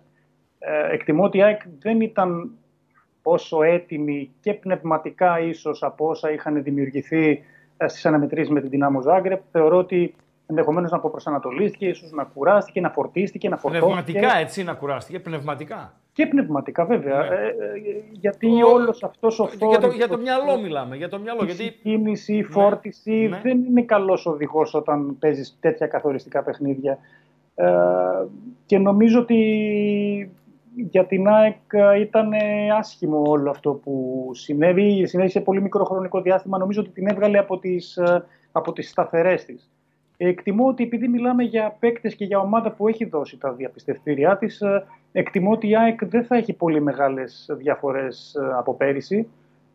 Είναι μια δομημένη ομάδα που έχει σταθερές, έχει λειτουργικότητα, έχει ταυτότητα. Και... Έχει ταυτότητα του προπονητή της. Σωστά. Παίζει ακριβώς. Είναι Παίζει κάτι. Παίζει κάτι. Γιατί υπάρχουν, το... υπάρχουν προπονητές που δεν παίζουν τίποτα. Ο Σιμεώνε που τον ξεφωνίζουν παίζει κάτι. Έτσι, εγώ είμαι φαν του. Δηλαδή πήρε δύο πρωταθλήματα στην Ισπανία ε, κόντρα σε Ρεάλ και Μπαρσελόνα την εποχή που έπαιζαν τόσο ο Κριστιανό όσο και ο Μέση. Να τα λέμε και αυτά, ε, Σωτήρη, έτσι. Η λοιπόν, ιστορία θα τον κατατάξει πάρα πολύ ψηλά για αυτό που λες. Βεβαίως. Παίζει κάτι. Ο, ο Αλμέιδα παίζει κάτι. Ε, εκτιμάς ότι ενισχύθηκε ή είναι μία από τα ίδια. Δηλαδή ενισχύθηκε όχι στο βασικό κορμό. Ε, αυτό. Ε, στις, η... στις επιλογές, στο βάθος για να αντέξει σε κάτι το οποίο δεν είχε πέρσι. Αν το δει κανείς, Πρωτάθλημα και Ευρώπη σωτήρη. Αν το δει κανείς πολύ στη βασική ενδεκάδα η ΑΕΚ ενδεχομένως να μην προσέθεσε και τίποτα. Σωστά σε σχέση με την περσινή της ομάδα. Έτσι, όπως το λες. Ε, ωστόσο, περιμένει ότι το λεγόμενο second unit, η δεύτερη, η δεύτερη έτσι, ε, ενδεκάδα θα φέρει πράγματα, θα βρει πρωταγωνιστικό ρόλο ο Πιζάρο, είναι πολύ σημαντικό αυτό για την ΑΕΚ. Ε, θε- η ΑΕΚ ευελπιστεί ότι ο Πόνσε θα της, δίσει, θα της δώσει λύση στον γκολ όταν θα λείπει ο Λιβάη Γκαρσία. Μέχρι τώρα δεν το έχουμε δει αυτό. Ε, είναι κινήσεις ακριβές, είναι παίκτες οι οποίοι είναι αναγνωρισμένοι και επειδή η ΑΕΚ είναι μια ομάδα πολύ οργανωμένη πλέον, με εξαιρετική οργάνωση και που δεν αφήνει τίποτα στην τύχη, εκτιμώ ότι θα πάει all the way. Δηλαδή, τη βλέπω ε, διεκδικήτρια όλων των εγχώριων τίτλων ως το τέλος. Το αν θα τους πάρει εξαρτάται από Βεβαίως. πάρα πολλούς Άλλο, παράγοντες, άλλο πάρα το ένα, άλλο το άλλο. Ε, συμφωνείς ότι ανεξάρτητα από το πού θα πάει η σεζόν για την ΑΕΚ, ότι η ΑΕΚ ακολούθησε την ποδοσφαιρική λογική και σεβάστηκε το ποδόσφαιρο. Και θέλω να τη συγκρίνω, Σωτήρη, με τον ΠΑΟΚ του Double. Που ο ΠΑΟΚ μετά το Double έκανε μόνο βήματα πίσω και κανένα βήμα εμπρός. Δηλαδή, ε, όσο μιλάμε, πολλές φορές μιλάμε για διαχείριση κρίσης, πολλές φορές ε, μιλάμε για διαχείριση δύσκολων καταστάσεων. Νομίζω ότι πρέπει να μιλάμε και δια- για διαχείριση επιτυχιών. Ο ΠΑΟΚ σημείωσε ε, το 19 την μεγαλύτερη του επιτυχία στο ποδοσφαιρικό τμήμα μετά από 34 χρόνια και τη μεγαλύτερη επιτυχία όλων των εποχών, έτσι, ΑΕ, το πρωτάθλημα, double κτλ. κτλ. Νομίζω ένας εχθρός του ΠΑΟΚ αν έκανε αυτήν την διαχείριση δεν θα την έκανε τόσο χάλια. Συγκριτικά με την ΑΕΚ η οποία κράτησε τον κορμό, τον ίδιο προπονητή, το ίδιο πλάνο και πορεύτηκε. Άσχετα αν δεν κατάφερε να μπει στους ομίλους του, του Champions League που για μένα δεν είναι αποτυχία, δεν μπήκε, οκ, ως εκεί. Ξέρεις τι γίνεται. Ο μεγάλος Γιώχαν Κρόιφ έλεγε ότι ε, τη στιγμή που μια ομάδα κατακτά ένα πρωτάθλημα, έναν τίτλο, αυτόματα, αυτόματα το ίδιο δευτερόλεπτο χάνει 10% από την ε, δύναμή της. Γιατί φεύγει η δίψα, η πείνα, η λύσσα, ε, αυτά τα στοιχεία Το τα οποία κάνουν έγραψες τη διαφορά. αυτό, το διάβασα, το έγραψες. Τι, Συνέχισε. συ- τι σημαίνει τώρα αυτό, ότι δεν υπάρχει μία διαχείριση της επιτυχίας, δεν υπάρχει μία συνταγή. Δεν σημαίνει ότι αν δεν πειράξεις τίποτα, αυτόματα θα κερδίσεις και την επόμενη χρονιά ή ότι αν πειράξεις κάποια πράγματα ε, θα αποτύχεις. Ε, επειδή μου έφερες το παράδειγμα του ΠΑΟΚ, Μμμ. Ε, για το καλοκαίρι που μιλάμε, το καλοκαίρι του πρωταθλήματος, εκτιμώ ότι δεν έκανε λάθος κινήσεις. Υπό ποια έννοια, ότι αν εξαιρέσεις τον Σάχοφ και τον Κάνιας, δεν θυμάμαι να αποδυναμώθηκε άλλο. Αντιθέτως, έκανε Από κινήσεις Λουτσέσκου ξεκινάμε. ναι, αυτό όμως ήταν μια παρέτηση προπονητή την οποία πιθανότατα δεν την επέλεξε, δεν την αποφάσισε, προέκυψε. Οδηγήθηκε Προέκυψε- Οδηγήθηκε, αλλά στην παρέτηση. είναι ίσως κάτι το οποίο δεν είχε σχεδιαστεί, δεν ήταν στρατηγική απόφαση του συλλόγου, ας πούμε. Όχι, ε, εννοείται όχι, αλλά Ήταν δεν το έκανε και αποτέλεσμα- τίποτα να την απο... τον οδήγησε, δεν έκανε κάτι να τον ε, αποτρέψει. Τέλος πάντων, ε, νομίζω ότι ο Πάουκ δεν, δεν το σεβάστηκε τότε το ποδοσφαίρι, γιατί θα πάμε στον Πάουκ στη συνέχεια. Ξέρεις ενώ τι η ΑΕΚ γίνεται, το νομίζω- σέβεται. Δείχνει να το σέβεται, Σωτήρη, έτσι. Είναι, βαρύ, είναι βαρύ αυτό που λες. Ε, Τι θέλω να πω, ότι αν, Ναι.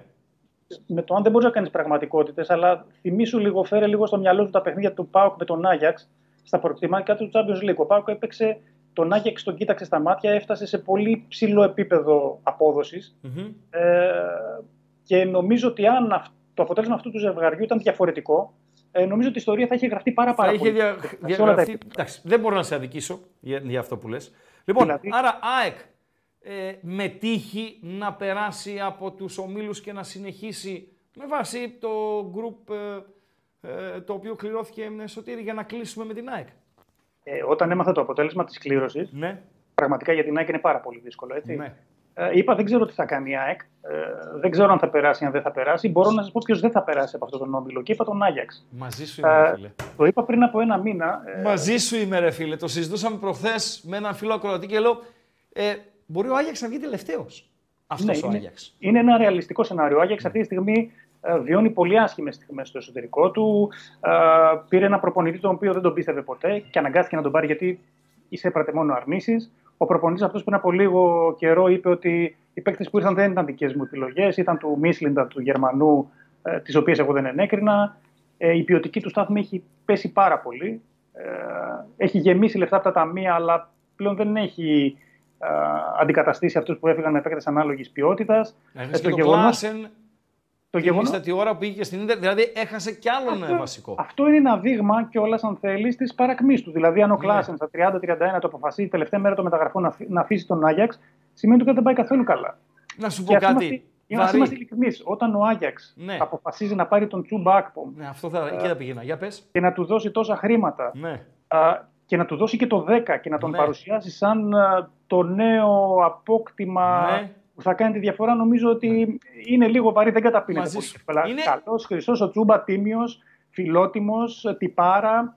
Ε, ο Άγιαξ όμως είναι άλλο... άλλο Φίλε, είναι 27. Άκουμε λίγο. Είναι το δεύτερο κρούσμα ε, της πτώ... Δεν θα πω κατάντιας, έτσι, γιατί είναι πολύ βαρύ για τον Άκπομ. Συγγνώμη, οκ, που τον συμπαθώ κιόλας. Είναι το δεύτερο κρούσμα της πτώσης του Άγιαξ ιστορικά.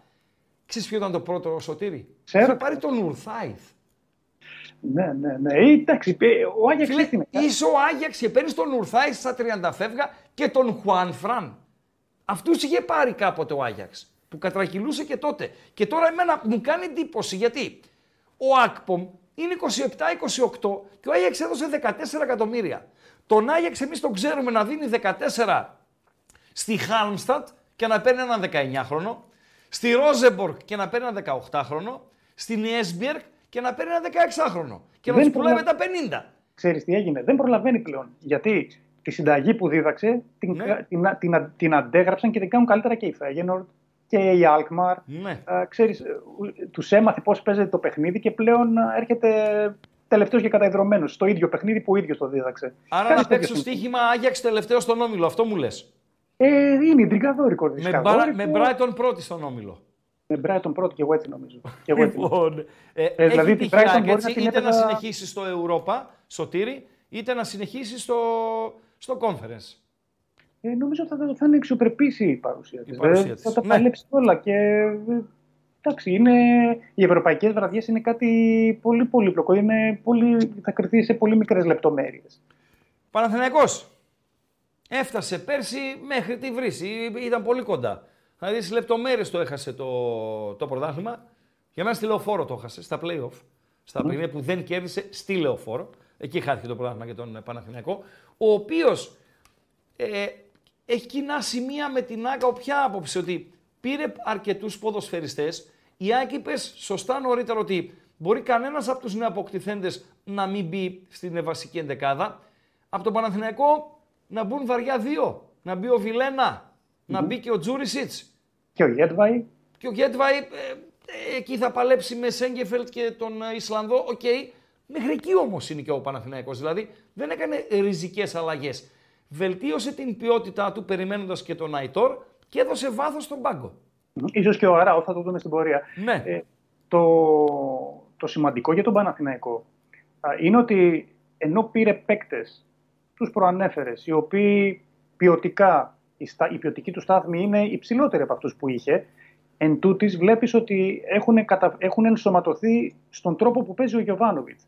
Α, δηλαδή, ο Βιλένα δεν τον βλέπεις να κάνει, να κάνει πράγματα που έκανε ας πούμε, στην Κράσνονταρ και στην εκεί, Ιταλία σωστά. που ήταν Ναι. απίθαρχος, ήταν box to box, έπαιρνε την μπάλα, έκανε κάθετες κούρσες, έχανε τη θέση του, α, έκανε ψυχολόγητες ενέργειες, τρίπλες, περιτά πράγματα. Ε, τώρα είναι μετρημένος και αυτό είναι ένα επίτευγμα του Γιωβάνοβιτς, ότι έχει καταφέρει όποιος παίχτης έρχεται στην ομάδα του, ό,τι συμβόλαιο και αν έχει, ό,τι βιογραφικό και αν κουβαλάει, ε, να παίζει με τον τρόπο ε, που, τον αναγνωρισμένο που παίζει ο Παναθηναϊκός. Ε, του το δίνω αυτό και είναι δείγμα ενός προπονητή που ελέγχει την ομάδα του, που της έχει δώσει την ταυτότητα και το στυλ που θέλει Βεβαίως, και βεβαίως. είναι θέμα και, και δείχνει και υγεία στα ποδητήρια, έτσι. Ο, ο, ο Γιωβάνοβιτς συγκριτικά με τον Αλμέιδα κουβάλισε και κάτι μαζί του στο βιογραφικό ερχόμενο. Θα μου πεις επιτυχία στην Κύπρο, οκ. Ο Αλμέιδα ε, ήταν μεγαλύτερο ρίσκο για τον Μελισανίδη από ότι ήταν ο Γιωβάνοβιτς για τον Αλαφούζο. Σίγουρα, σίγουρα. Ε, Απλώς και στο, Γιο- στην περίπτωση του Γιωβάνοβιτς υπήρχε μια μακρά περίοδος απουσίας από τα ευρωπαϊκά γήπεδα. Ήταν στη Ναι. Σαουδική Αραβία για 6-7 Μμμ. χρόνια. Ναι. Ξέρεις, πάντα σκέφτεσαι ότι ε, μήπως τον έχει προσπεράσει το ποδόσφαιρο, μήπως η εξέλιξή του τον έχει αφήσει λίγο πίσω. Ε, δεν ήταν αυτονόητη επιλογή και αυτή του Ιβάν Γιωβάνοβιτς. Ωστόσο, ε, με τη δουλειά του, με την εξελικτική διαδικασία που έχει παρουσιάσει. Γιατί μην ξεχνάς ότι την πρώτη χρονιά πήρε κύπελο, μετά βγήκε στο Champions League, ε, ε, βγήκε στη δεύτερη θέση. Ε, δείχνει ε, ότι σκαλοπάτι σκαλοπάτι ε, φτιάχνει ο- μία ομάδα, φτιάχνει ένα σύνολο το οποίο κάθε χρόνο θέλει να, να πάρει και κάτι περισσότερο. Φέτος έπαιξε στους ομίλους ε, και ο Παναθηναϊκός νομίζω ότι έχει το βάθος και, και την τεχνογνωσία και την εμπειρία από πέρυσι να το πάει ως το τέλος. Να το πάει στο τέλος. Ε, Πάντως, ε, βρήκαν προπονητές τους οποίους εμπιστεύονται και στους οποίου, το πλάνο των οποίων ακολουθούν τόσο ο Μελισανίδης όσο και ο Λαφούζος. Όσον αφορά στον Αλμέιδα και στον Γιωβάνοβιτς. Δηλαδή Μετά- μετά και οι από δύο πάρα ομάδες πολλές είναι ομάδες άπειρες που επιλογές, έχουν, ε, οι προπονητές που έχουν τους ποδοσφαιριστές που θέλουν, έτσι. Αφού φάγανε χαστούκια και οι δύο, και ειδικά ο Λαφούζος από τον ε, Στραματσόνη, ξέρω εγώ θα πω έτσι. Από τον Πόλωνη. Τον Ε, Πόλωνο. πάρα Ναι. πολύ. Άμα γυρίσει πίσω, ήταν πολλές οι άστοχες επιλογές που οδήγησαν σε αυτό το σημείο. Ε, και γι' αυτό υπάρχει και πολύ μεγάλο δέσιμο από τον κόσμο της ΑΕΚ με τον Αλμέιδα και από τον κόσμο του Παναθηναϊκού με τον Γιωβάνοβιτς. Όχι, ο, ο Αλμέιδα δεν πέρασε δύσκολες στιγμές στη, στην ΑΕΚ. Ο Γιωβάνη πέρασε όμως τον Παναθηναϊκό. Είχε ένα διάστημα αμφισβήτησης στο ξεκίνημα και για το ποδόσφαιρο που έπαιζε ο Παναθηναϊκός και για τα αποτελέσματα του Παναθηναϊκού. Δηλαδή, ο, ο Αλμέιδα μέχρι τώρα την έχει βγάλει στην πούδρα. Δεν το λέω να μην τη βγάζει στην πούδρα. Λέω αυτό που συμβαίνει. Δηλαδή, θυμάμαι πέρσι η ΑΕΚ είχε μια ήττα από το Βόλο στη Ριζούπολη. Σωστά; Δεν έγινε, δεν έγινε κάτι. Πάμε, συνεχίζουμε στο, στο επόμενο παιχνίδι. Ο Γιωβάνοβιτς τα άκουγε από τους φίλους του Παναθηναϊκού εκεί πίσω από τον μπάγκο κτλ. κτλ. Είχε δηλαδή σαν σειρμά. Σε, για ένα διάστημα. Μέχρι να κερδίσει την εμπιστοσύνη. Νομίζω ότι αφού μιλάμε για αυτούς τους δύο, ε, ταιριάζουν και ως χαρακτήρες με την ψυχοσύνθεση των ομάδων που, που προπονούν. Έτσι. Ο Αλμέιδα είναι ένας ένας πολύ ιδιαίτερος άνθρωπος, αυτό που λέμε Ινδιάνος ε, στη, στη χαρακτήρα, στο χαρακτήρα, στην οτροπία. Ε, τα λόγια του πάντα είναι ε, πολύ ιδιαίτερα. Είναι ένας άνθρωπος ε, που παθιάζεται πάρα πολύ, που ε, το εκφράζει πάρα πολύ έντονα, έχει ταιριάξει πάρα πάρα πολύ με το DNA και με την ψυχοσύνθεση της ΑΕΚ.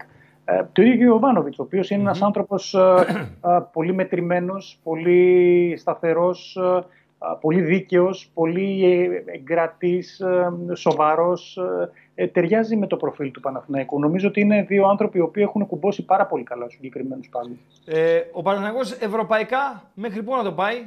Κάτι Villarreal έχει κάτι αυτά. Δεν είναι εύκολο, αλλά δεν είναι και ε, κατόρθωτο. Ε. Εγώ του δίνω τύχη να περάσει Ναι. στον επόμενο γύρο του Europa League. Ε, του δίνω μεγάλη τύχη. Ειδικά αν, α, αν καταφέρει να κάνει καλή πρεμιέρα με τη Villarreal που είναι το πιο κομβικό του παιχνίδι. Γιατί και η Villarreal είναι, έχει ξεκινήσει πολύ περίεργα τη χρονιά. Ψάχνεται, Άλλαξε ναι. προπονητή, ε, έχει χάσει τις σταθερές της. Ε, έλεγε ο Αλμπιόλα ότι δεν γίνεται να τρώμε τρία γκολ σε κάθε Δεν γίνεται. Έξι της εγκάλεν φάγανε, ρε φίλε, σε φιλικό.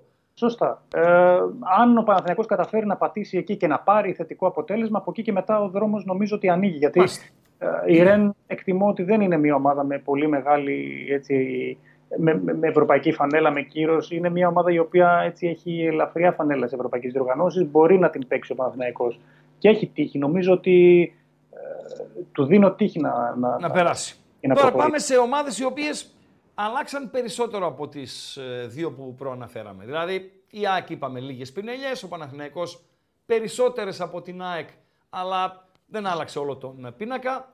Ο Ολυμπιακός με πάρα πολλές αλλαγές, με αλλαγή προπονητή, με πολλές αλλαγές στο, στο ρόστερ, με ποδοσφαιριστές να έρχονται μέχρι και προχθές, ε, ας πούμε.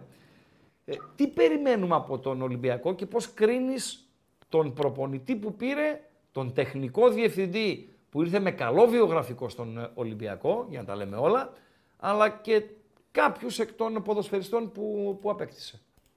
Δεν ξέρω αν τη θυμάσαι παλιά που υπήρχε μια εκπομπή που λεγόταν Extreme Makeover που πήγαινε κάποιος και του άλλαζαν έτσι όλο το σασί και τα μούτρα από την κορφή ως τα νύχια. Ε, κάτι τέτοιο έκανε και ο, και ο Ολυμπιακός αυτό το καλοκαίρι. Ναι. Ε, άλλαξε παντού. Μια άλλαξε... παρένθεση εγώ να κάνω. Υπάρχει ακόμα αυτό; Ορίστε. Μια παρένθεση. Αν υπάρχει ακόμα αυτό που λέει τώρα ο Σωτήρης, ρε παιδί μου. Δεν γνωρίζω. Εγώ δεν, κάνω δεν, δυο στο δεν μυαλό γνωρίζω μου τι να είναι αυτό στείλω. που λέει. έτσι. Γιατί τα μουτράκια μου είναι μια χαρά και δεν θέλουν αλλαγή. Δεν λέω εσένα, ρε ναι, Χρήστο. όχι, Λέω γιατί ότι ήταν ξέρω εχμή. κανένα δυο. Εχμή. Για πες Σωτήρη, υπάρχει ακόμα αυτό; Extreme Makeover ε, Αμερικανιά ήταν. Κα- Το θυμάμαι πολύ παλιά, πριν καμιά δεκαετία πίσω. Πήγαινες Ναι. και σου κάνανε αγνώριστος γινόσουν. Έχω, Λοιπόν. έχω καμιά δεκαριά που είναι για να στείλω εκεί. για, για συνέχισε. Θες να προωθήσουμε το project εδώ να κάνουμε δουλίτσα; Φιλέ, χρυσές δουλειές. Χρυσές δουλειές. Θα γίνω ο μέντες ε, ε, του, του νταναβεριού αυτού. Για λέγε. Ε, λοιπόν, ε, ο Ολυμπιακός νομίζω ότι διδάχτηκε από την περσινή χρονιά που ήταν πραγματικά έτσι ε, τρικυμιώδης, άλλαξε 45 παίκτες, ε, τρεις προπονητές, ε, δεν είχε ρόλους, δεν είχε χημία αυτό το πράγμα. Ε, διδάχτηκε πάρα πολύ από αυτό και φέτος άλλαξε τη συνταγή. Ε, η πρώτη κίνηση που έκανε ήταν ε, η πρόσληψη του Αντώνιο Κορδόν, ο οποίος ουσιαστικά πήρε ε, έτσι, το χρήσμα να κάνει πραγματικά ό,τι θέλει και να στήσει την ομάδα από το μηδέν. Και η πρώτη επιλογή αυτή του προπονητή ήταν ε, ό,τι πιο εύστοχο θα μπορούσε να κάνει. Λες, ε. Ε, τον Διέγκο Μαρτίνεθ ε, τον θυμόμαστε από την πορεία του στη Γρανάδα. που είχε Βεβαίως παίξει και μια- αποτυχημένο πέρασμα από την Εσπανιόλ. Πολύ Σωστό, να τα πετυχημένο στη βάζουμε- Γρανάδα. Αυτά είναι τα δύο μαγαζιά. Σωστά. Ε, η Γρανάδα που είχε παίξει και με τον Πάουκ τότε. στο Βεβαίως. Europa League. Βεβαίως. Την Ε, πήρε, μια την ομάδα- ανέβασε, την έβγαλε Ευρώπη. ε, ουσιαστικά παρέλαβε ένα χωριό και το μετέτρεψε σε μια Σωστά. ομάδα που πήγαινε στο Old Trafford ας πούμε, και έκανε διπλό. Έτσι. Ε, με παίκτες, ε, βγάζοντας παίκτες που δημιούργησαν υπεραξία, μια πολύ σταθερή ομάδα, μια ομάδα μοντέλο για τα ισπανικά δεδομένα. Μπορεί στην Εσπανιόλ να μην έπιασε, αλλά πραγματικά δεν ξέρω και κανέναν που να έπιασε στην Εσπανιόλ. Ε, τη θεωρώ την, α, την πλέον α, κακή ομάδα να δουλέψει κάποιος. Μια ομάδα καταδικασμένη να ζήσει σκιά την Παρσελώνα και με πολύ μεγάλες παθογένειες. Ε, το Μαρτίνες τον εκτιμώ Είναι πάρα καλή στην Εσπανιόλ να βρίζουν τον Πικέ και τη Σακύρα όμως, για να τα λέμε και αυτά. Κοίταξε να δεις, όταν ασχολείσαι με, το, με την κατσίκα του γείτονα, Έτσι. ε, ξέρεις, Σωστά. είναι νομοτελειακό να μην προοδεύσεις. εσύ. Σωστά, σωστά, σωστά. Και Ε, φέτος κοκορεύονται ότι έχουν περισσότερο κόσμο από την. περισσότερα διαρκείας από την Παρσελώνα. Γιατί η Μπαρτσελόνα παίζει στο, στο Μονζουίκ και φυσιολογικά ας πούμε, είναι μικρότερη χωρητικότητα κτλ. Τέλος πάντων, ε, Ολυμπιακός. θα ξεφεύγουμε γιατί και ο χρόνος αρχίζει να μας πιέζει. Ναι, ναι, ναι. Ολυμπιακός. Ε, θα τα πούμε- θα τα Κορδόν. πούμε Σωστή γρήγορα. επιλογή, την υπογράφω. Ε, για τον προπονητή, οκ, ε, σε ακούσαμε. Ε, τι περιμένουμε. Ε, νομίζω πρέπει να τον περιμένουμε τον Ολυμπιακό. Κοίταξε να δεις, ο Ολυμπιακός σε οτιδήποτε δοκιμάστηκε μέχρι τώρα πήρε υψηλό βαθμό. Παρότι άλλαξε εντελώς τη λογική του, τη φιλοσοφία του, πάρα πολλοί παίχτες είναι δεκάδα. Ε, ο στόχος που ήταν να περάσει ο Μίλους του Europa League επετεύχθη. Ε, στο πρωτάθλημα ακόμα δεν έχει κάνει κάποια αγγέλα, δεν είχε βέβαια και δύσκολο πρόγραμμα. Ωστόσο είναι σταθερός, είναι αξιοπρεπής, δεν α, ε, έχει αποφύγει έτσι όλα τα στραποπατήματα. Δεν είναι εντυπωσιακός, δεν έχει δώσει ακόμα το πολύ δύσκολο παιχνίδι. Ε, είναι μια ομάδα η οποία ε, θα πρέπει να την περιμένουμε. Δηλαδή, ε, διάβαζα ένα άρθρο που έλεγε ότι για τις θέσεις των, μεθο... των μεσοεπιθετικών και του φόρ έχει αυτή τη στιγμή 13 παίκτες. Σωστά. Ε, δεν είναι εύκολο να το διαχειριστείς αυτό. Καθόλου. Δεν είναι εύκολο να βρεις ρόλους, να τους έχεις όλους χαρούμενους, να βρεις ισορροπίες. Ε, και δεν, δεν τους είχε μέσα στην προετοιμασία για να δοκιμάσει πράγματα. Πρέπει να τα κάνει και να βρει ε, τις σωστές ισορροπίες παίζοντας. Ο Ολυμπιακός είναι ομάδα βούτυρο. Ε, αν τα πράγματα στραβώσουν, οι καλύτεροι του παίχτες να είναι αυτοί που δεν παίζουν. Γιατί έχει πολλούς. Ναι, πολλούς. ξέρεις, δηλαδή εκεί που ο Πάουκ έχει τέσσερις, πίσω από το Σαμάτα, ας πούμε, έχει τέσσερις, ο Ολυμπιακός έχει οχτώ. Ε, μάνι μάνι, μπορούμε να, μόνο τα δεκάρια να βάλεις. Είναι ο Έτσι, Φορτούνης, είναι ο έτσι. Σκάρπα, είναι ο Μπίελ. Ε, δεν μπορούν να παίξουν όλοι, δεν γίνεται. Ναι, ναι. Ε, αυτό θα δημιουργήσει Και Μασούρα και Σολμπάγκεν και Ποντένσε, Ε, μαζεύτηκε πώς να- πολλοί κόσμος. πάρα πολλοί. Λοιπόν, και δεν Ναι, είναι. αλλά να σου πω κάτι, ντε, Σωτήρη. Τους διαχειρίζονται αυτοί που τους έφεραν. Δεν τους βρήκαν. Βέβαια. Δηλαδή ο Κορδόν με τον ε, προπονητή, αυτοί τους έφεραν, κράτησαν αυτούς που γούσταραν να κρατήσουν. Δηλαδή όλο αυτό το γκρουπ που υπάρχει, με ελάχιστες ίσως εξαιρέσεις ποδοσφαιριστών και νομίζω ότι δεν υπάρχουν καν εξαιρέσεις γιατί αυτούς που δεν θέλουν το δίδυμο στον Ολυμπιακό δεν υπολογίζονται, ε, τους έχουν στην, ε, στην απέξω. Άρα ε, α, η δική τους δουλειά είναι να, ε, να, του, να τους διαχειριστούν. Γιατί και ο τεχνικός διευθυντής παίζει ρόλο στη διαχείριση, στη διαχείριση ενός γκρουπ, έτσι, να μην το ξεχνάμε. Σωστά. Εκτιμώ ότι από τη μέση και κάτω ο Ολυμπιακός θα τη βρει την άκρη του. Ε, είτε αν θέλεις με ατομική ποιότητα, είτε αν θέλεις ε, ε, με ρόλους που θα βρεθούν κάποια στιγμή, θα τη βρει την άκρη του. Ναι. Τα μεγάλα στοιχήματα του Ολυμπιακού είναι δύο. Το αν η τριάδα στα χαφ του, του Αργεντινού του Χέσε με τον Αλεξανδρόπουλο α, και τον Ιμπόρα α, θα αντέξουν να βγάλουν τη σεζόν και να δώσουν αυτού του είδους α, α, την α, ασφάλεια που θέλει ο προπονητής σε, αυτή- σε αυτό το ζωτικό χώρο και αν θα καταφέρει να βρει ένα αμυντικό δίδυμο α, το οποίο θα μπορέσει να του εγγυηθεί αμυντική ασφάλεια. Κεντρικό Αν θα αμυντικό μπορέσει- δίδυμο, λες, έτσι; Κεντρικό αμυντικό δίδυμο, Ναι. ναι. Αν θα μπορέσει να βρει ανάμεσα στο Ρέτσο, στο Ντόι και στο Φρέιρε ε, παίκτες οι οποίοι α, θα του δώσουν αμυντική ισορροπία. Ναι. Ε, να μπορέσουν να του δώσουν αυτή την ασφάλεια που το δίνω σε Μέδος, ας πούμε, πριν από μερικά χρόνια. Κοντολογής, ερωτηματικό Ολυμπιακός. Με από την άποψη της, του χρόνου που χρειάζεται. Δεν ξέρω σε ποια θέση θα καταλήξει. Έχω την αίσθηση ότι στο τέλος θα είναι η ομάδα που θα έχει πετύχει τα περισσότερα γκολ. Τι λες; Αυτή είναι η αίσθηση μου. Ότι θα έχει βάλει τα περισσότερα γκολ από όλους. Η Τώρα, Ευρώπη για πού τον θα τον Ολυμπιακό πάει αυτό; δεν είναι εύκολο το έργο του. Και ο Ολυμπιακός είχε δύσκολο γκρουπ. Δύσκολο, δύσκολο, πολύ δύσκολο. Γκρουπ. ε, Κοίταξε, ο Ολυμπιακός προέρχεται από μια πολύ κακή ευρωπαϊκή σεζόν. Έτσι. Πέρσι Ναι. έκανε 12-14 μάτς, δεν θυμάμαι και τον ακριβή αριθμό, χωρίς να κερδίσει.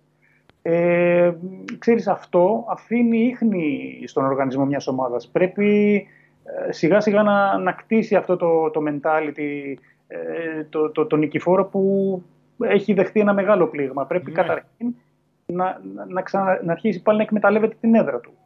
Ε, πέρυσι ήρθε η Καραμπάχ, ας πούμε, το, το, τον κέρδισε 3-0. Ήρθαν ε, η Μακάμπι Χάιπα, τον κέρδισε 4-0. Ήρθε η Φράιμπουργκ, τον κέρδισε 3-0. Ε, νομίζω ότι σε πρώτη φάση πρέπει να ανακτήσει έτσι την αίσθηση του απόρθητου κάστρου εντός έδρας και πάνω σε αυτό να χτίσει ό,τι περισσότερο μπορεί. Μάλιστα. Πάμε και να έρθουμε εδώ στη Θεσσαλονίκη. ΠΑΟΚ.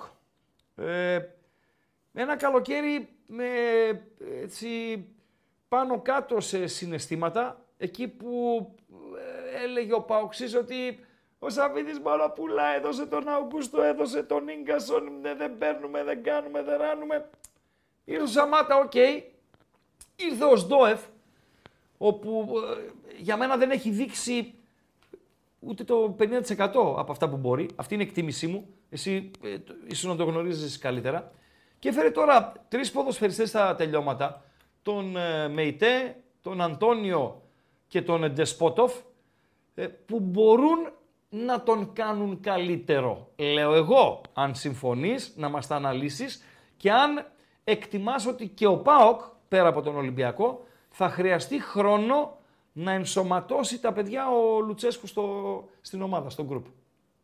Δεν ξέρω αν θυμάσαι τι είχε δηλώσει ο Λουτσέσκου στην τελευταία του συνέντευξη τύπου, νομίζω μετά το παιχνίδι με τη Χάρτ. Είχε πει ότι ε, για μένα είναι η χειρότερη περίοδος της χρονιάς αυτή των μεταγραφών. Γιατί Ναι. ε, δεν, είναι, Ειδικά ο Αύγουστος, ναι.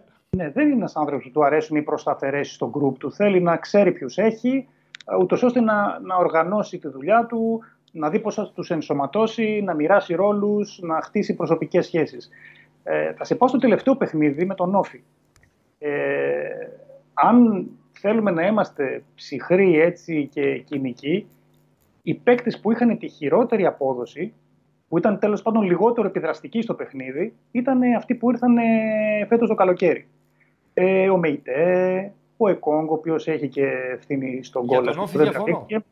Θα σου πω. Για το Ε, μάτς με τον Όφη διαφωνώ. Για μένα ο χειρότερος εκείνη την ημέρα στην Ελλάδα, στην Ελλάδα πόσα παιχνίδια γίνανε εκείνο το Σαββατοκύριακο στην Ελλάδα; Ε, 40.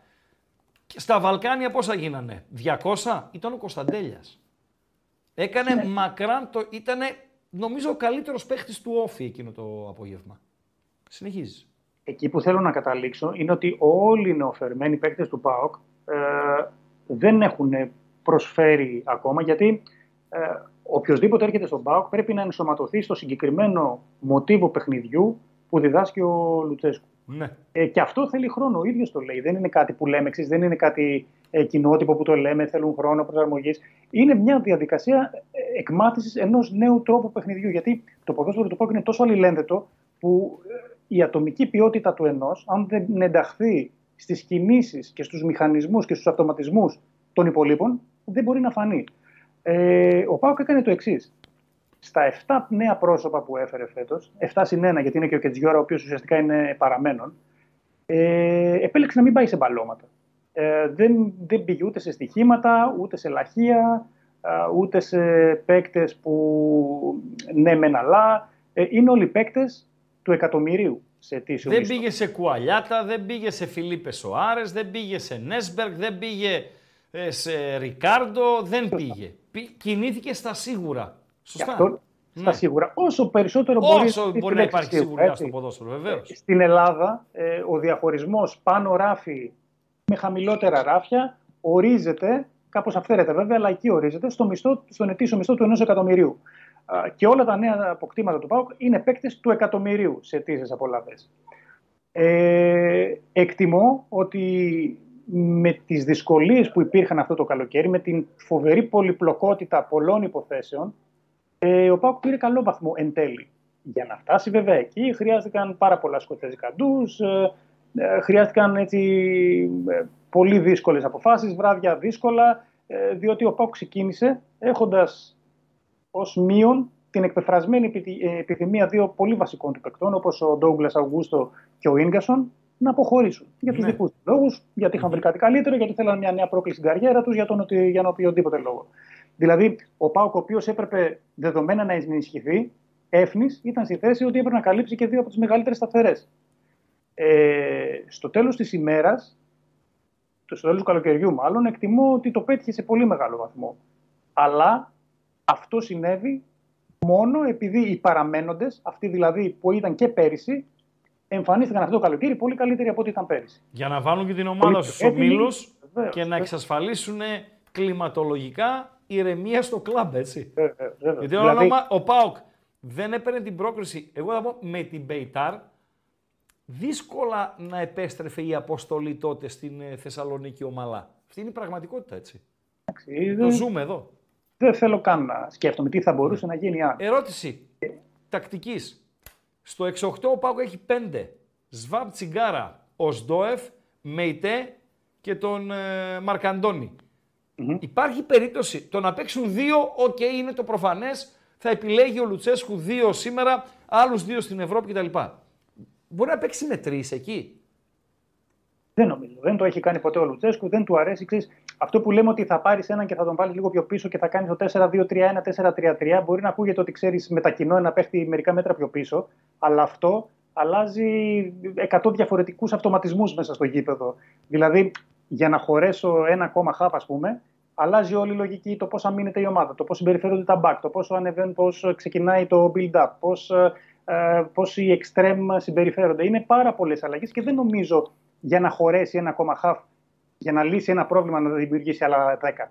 Ναι. Δεν νομίζω ότι θα πάμε. Ε, πιστεύεις ότι ο Λουτσέσκου πλέον έχει αυτό που ζητάει από μια ομάδα; Δηλαδή, προσωπικότητες και ένα ρόστερ με μπόλικη εμπειρία και δυο-τρεις πινελιές από νιάτα. Δηλαδή, Κωνσταντέλια Κουλιεράκη θα βάλω και τον Κοτάρσκι και όλοι οι υπόλοιποι έμπειροι, μπαρουτοκαπνισμένοι, ποιοτικοί, που μπορούν ευκολότερα να κατανοήσουν τα θέλω του. Για να καταλήξω να πω, αν συμφωνείς φυσικά με αυτό, ότι ο Ρουμάνος δεν, θα, δεν έχει άλοθη ε, που είχε την περσινή σεζόν στον φετινό ΠΑΟΚ.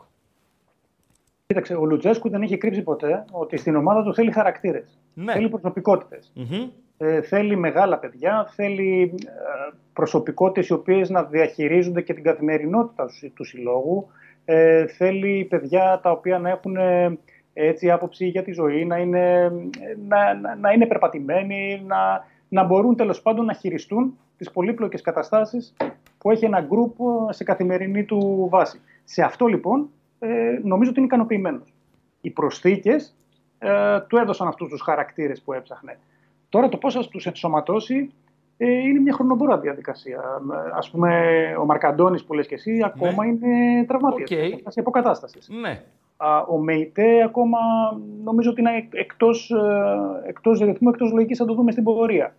Ε, ακόμα και ο Σαμάτα, ο οποίος ήταν από τους πρώτους που ήρθε, ή ο Έκογκ, ε, ακόμα δεν νομίζω ότι έχουν δέσει και δεν έχουν κάνει ακόμα τη διαφορά. Ο Σαμάτα νομίζω λογικά ότι- όμως βοηθήθηκε από το γεγονός ότι δεν πήγε με την εθνική του ομάδα, έμεινε εδώ, ξεπέρασε τον, τον μίνι τραυματισμό του. Εγώ βλέπω τον ξεκινάει κιόλας την ε, ε, Κυριακή. Και, να μου, και ένα σχόλιο για τον Ντεσπότοφ. Ε, υπάρχει περίπτωση να αποδειχθεί η καλύτερη μεταγραφή του, του ΠΑΟΚ. Μελλοντολόγος δεν είσαι, αλλά με βάση τα όσα γνωρίζεις και ότι έχεις μαζέψει. Επειδή για μένα είναι που λένε. Κοίταξε να δεις, ε, δεν ξέρω αν θα αποδειχτεί, αλλά είμαι σίγουρος ότι ο Πάουκ θα ήθελε να αποδειχτεί έτσι, η καλύτερη μεταγραφή, γιατί είναι και η πιο δαπανηρή μεταγραφή. Ε, είναι ένας παίκτης ο οποίος έτσι ζέστανε και αρκετά τον κόσμο. Ε, έχω την, πώς θα το πω τώρα, ε, την υποψία, τη, τη, έτσι, τη, δεν ξέρω, ε, ότι ίσως να τον δούμε κάποια στιγμή και στη θέση του Σέντερφορ. Γιατί ο Ντεσπότοφ είναι ένας παίκτης ο οποίος είναι χαρισματικός, έχει το κορμί να σταθεί και σαν Σέντερφορ. Δηλαδή, του δίνει την πολυτέλεια ότι αν ο Σαμάτα δεν αρχίσει να βρίσκει τον γκολ σύντομα, ε, του δίνει την πολυτέλεια να τον δούμε ακόμα και εκεί. Ε, ο Ντεσπότοφ είναι ένας παίκτης ο οποίος είναι έτοιμος, είναι παιγμένο. Έχει παίξει σε διεθνές επίπεδο, ήταν ηγετικός στη Λουντογκόρετς. Ε, η Λουντογκόρετς, η οποία είχε συνεχή παρουσία σε ομίλους ευρωπαϊκών διοργανώσεων, ε, ηγετικό ρόλο στην Εθνική Βουλγαρίας. Ε, το ερώτημα δεν είναι πώς θα Η δική μου έτσι μεγάλη απορία να το δω στο γήπεδο είναι πώς θα ταιριάξει με τον Ζήφκοβιτς, ο οποίος είναι ασταμάτω. Δηλαδή, επειδή κυρίως ο Ντεσπότο παίζει δεξιά, ε, θέση στην οποία παίζει καταπληκτικά φέτος ο Ζήφκοβιτς, δεν ξέρω πώς ακριβώς ε, θα βρεθούν ισορροπίες σε αυτό το κομμάτι. Μάλιστα. Ε, πού μπορεί να φτάσει ο ΠΑΟΚ και σχόλιο για το γκρουπ, το ευρωπαϊκό.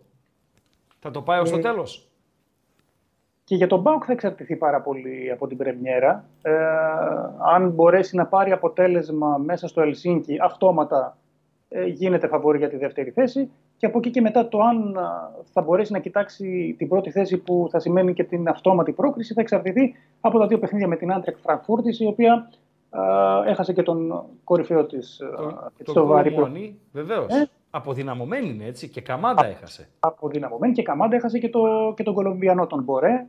Έφυγε ε, αυτό. Α, πήγε στη Βρέμη. Σωστά. Σωστά, ε, σωστά, ναι, ναι. Ένα πολύ νεανικό γκρουπ, η οποία βέβαια ήταν φιναλίστ του Europa League πριν από δύο χρόνια, μην το ξεχνάμε. Ναι, αλλά με αυτούς μέσα. Ε, με αυτούς μέσα, αλλά πάλι. ο Γκέτσε. Για ένα πολύ μεγάλο μέγεθος. Ε, και, το, και έχασε και τον το Λίνστρεμ που πήγε στην Νάπολη, τον, το Δανό. Μάλιστα. Λοιπόν, Άρα ε, πάει, πάει να βγει πρώτος ο Πάουκλες. Εγώ δεν είπα ότι πάει να βγει πρώτος. Είπα ότι ε, επειδή ο Πάουκ γενικά με τις γερμανικές ομάδες ε, ε, τις κοιτάει στα μάτια, να θυμίσω έτσι, με τη Σάλκε, ε, με την Μπορούσα Ντόρτμουντ, ε, νομίζω θα είναι πολύ ανταγωνιστικός απέναντι στη Φραγκφούρτη και θα είναι και δύο έτσι, μάτς τα οποία η εξέδρα θα έχει πολύ ξεχωριστό χρώμα, γιατί ναι. και ε, ο λαός της Φραγκφούρτης είναι πολύ ταξιδιάρικος. Αν έρθουν στη Θεσσαλονίκη θα δώσουν ένα τρομερό χρώμα. Είναι δεδομένο ότι ο παδί του Πάουκ που θα είναι στη Φραγκφούρτη ε, θα δώσουν και αυτή τη δική τους παράσταση. Ε, νομίζω θα είναι δύο, δύο ιστορικά παιχνίδια. Θα είναι δύο σημεία αναφοράς για τη φετινή χρονιά του Πάουκ αυτά με τη Φραγκφούρτη. Στο πρωτάθλημα μπορεί να το πάει ως το τέλος. Δεν λέω να το κατακτήσει. Να είναι στις ομάδες που θα το διεκδικούν ως το φινάλε. Ως τα μέσα των play-off. Για μένα εκεί είναι το, το ως το φινάλε αυτό σημαίνει. Ναι, ο Πάουκ έχει πολλά έτσι αν μέσα σε όλη αυτή την πορεία του. Δηλαδή, αν μπορέσει να αποφύγει κρύα ντους όπως αυτά της Κρήτης. Δηλαδή να διαχειριστεί παιχνίδια αμέσως μετά από ένα ευρωπαϊκό μάτς και να αποφύγει τέτοιου είδους γκέλες. Αν μπορέσει να βρει εύκολο και σταθερό γκολ από το center του, είτε αυτός είναι ο Σαμάτα, είτε είναι ο Μπράντον, είτε κάποιος άλλος. Αν μπορέσει ο Έκογκ να δώσει την απαραίτητη αμυντική ισορροπία και να καλύψει το κενό του, του Ίγκασον. Αν, αν μπορέσουν οι νεοφερμένοι στα χαφ, ο Μεϊτέ, ο Μάρκος Αντώνιο και ο Σδόεφ να, κάποιος από αυτούς τους τρεις να αποτελέσει έτσι ηγετικό κομμάτι. Γιατί ούτε ο Τσιγκάρας ούτε ο Σβά που είναι πολύ χρήσιμοι και πολύ τιμιπαίκτες δεν είναι έτσι, δεν έχουν αυτό το ηγετικό στοιχείο ναι, σωστά. Ε, που είχε ας πούμε ένας Μίσιτς, ένας Σέρτζι Ολιβέηρα. Ε, αν ο Πάκο από αυτούς τους τρεις βρει κάποιον. Ένας Καρτάδος. Ναι, ένας Καρτάδος βέβαια. Αν βρει κάποιον μπροστάρι, κάποιο σημείο αναφοράς σε αυτή τη ζώνη, ναι, τότε μπορεί να, αλλά είναι πολλά τα Έχει πολλά, πολλά πολλά τα ερωτηματικά που πρέπει να απαντηθούν. Ωραία. Ερωτηματικά δεν υπάρχουν, για να πάμε στο τελευταίο, στην τελευταία ενότητα της ε, εκπομπής μας, τώρα στο επιμήθειο. Ερωτηματικά δεν υπάρχουν στο πώς θα διεξαχθεί από την επόμενη σεζόν το Champions League και πώς διαμορφώνεται γενικότερα ο ευρωπαϊκός χάρτης. Είναι κάτι φιξαρισμένο από την UEFA. Εμείς ε, δεν το γνωρίζουμε και περιμένουμε από το Σωτήρι Μίλιο να μας δώσει τα φώτα του. Κομψά και ζουμερά. Ε, να πω ότι η αλλαγή δεν, είναι μόνο, δεν αφορά μόνο το Champions League αλλά και το Europa League. Βεβαίως. Λοιπόν, οι δύο αυτές διοργανώσεις γίνονται με πλέον, θα γίνουν οι όμιλοι τους με 36 ομάδες από τις 32 που είναι σήμερα. Μάλιστα. Η μεγάλη διαφορά όμως είναι ότι πλέον δεν θα έχουμε να κάνουμε με ομίλους, αλλά θα έχουμε να κάνουμε με μια ενιαία βαθμολογία 36 ομάδων. Άλλο πάλι αυτό. Σοβαρά μιλάς. Ναι. Αυτό που αλλάζει λοιπόν επίσης. Δεν τρελάθηκε, είναι... Ρεμίλιο. Κάτσε να σου πω τώρα τι έχει κι άλλο. Για πες τα παιχνίδια από 6 γίνονται 8. Και Των πώς θα- ομίλων. των ομίλων. Μάλιστα. Και πώς θα, πώς θα καταρτιστεί αυτό. Οι 36 λοιπόν ομάδες που θα μπουν στους ομίλους θα χωριστούν σε 4 γκρουπ των 9 ομάδων.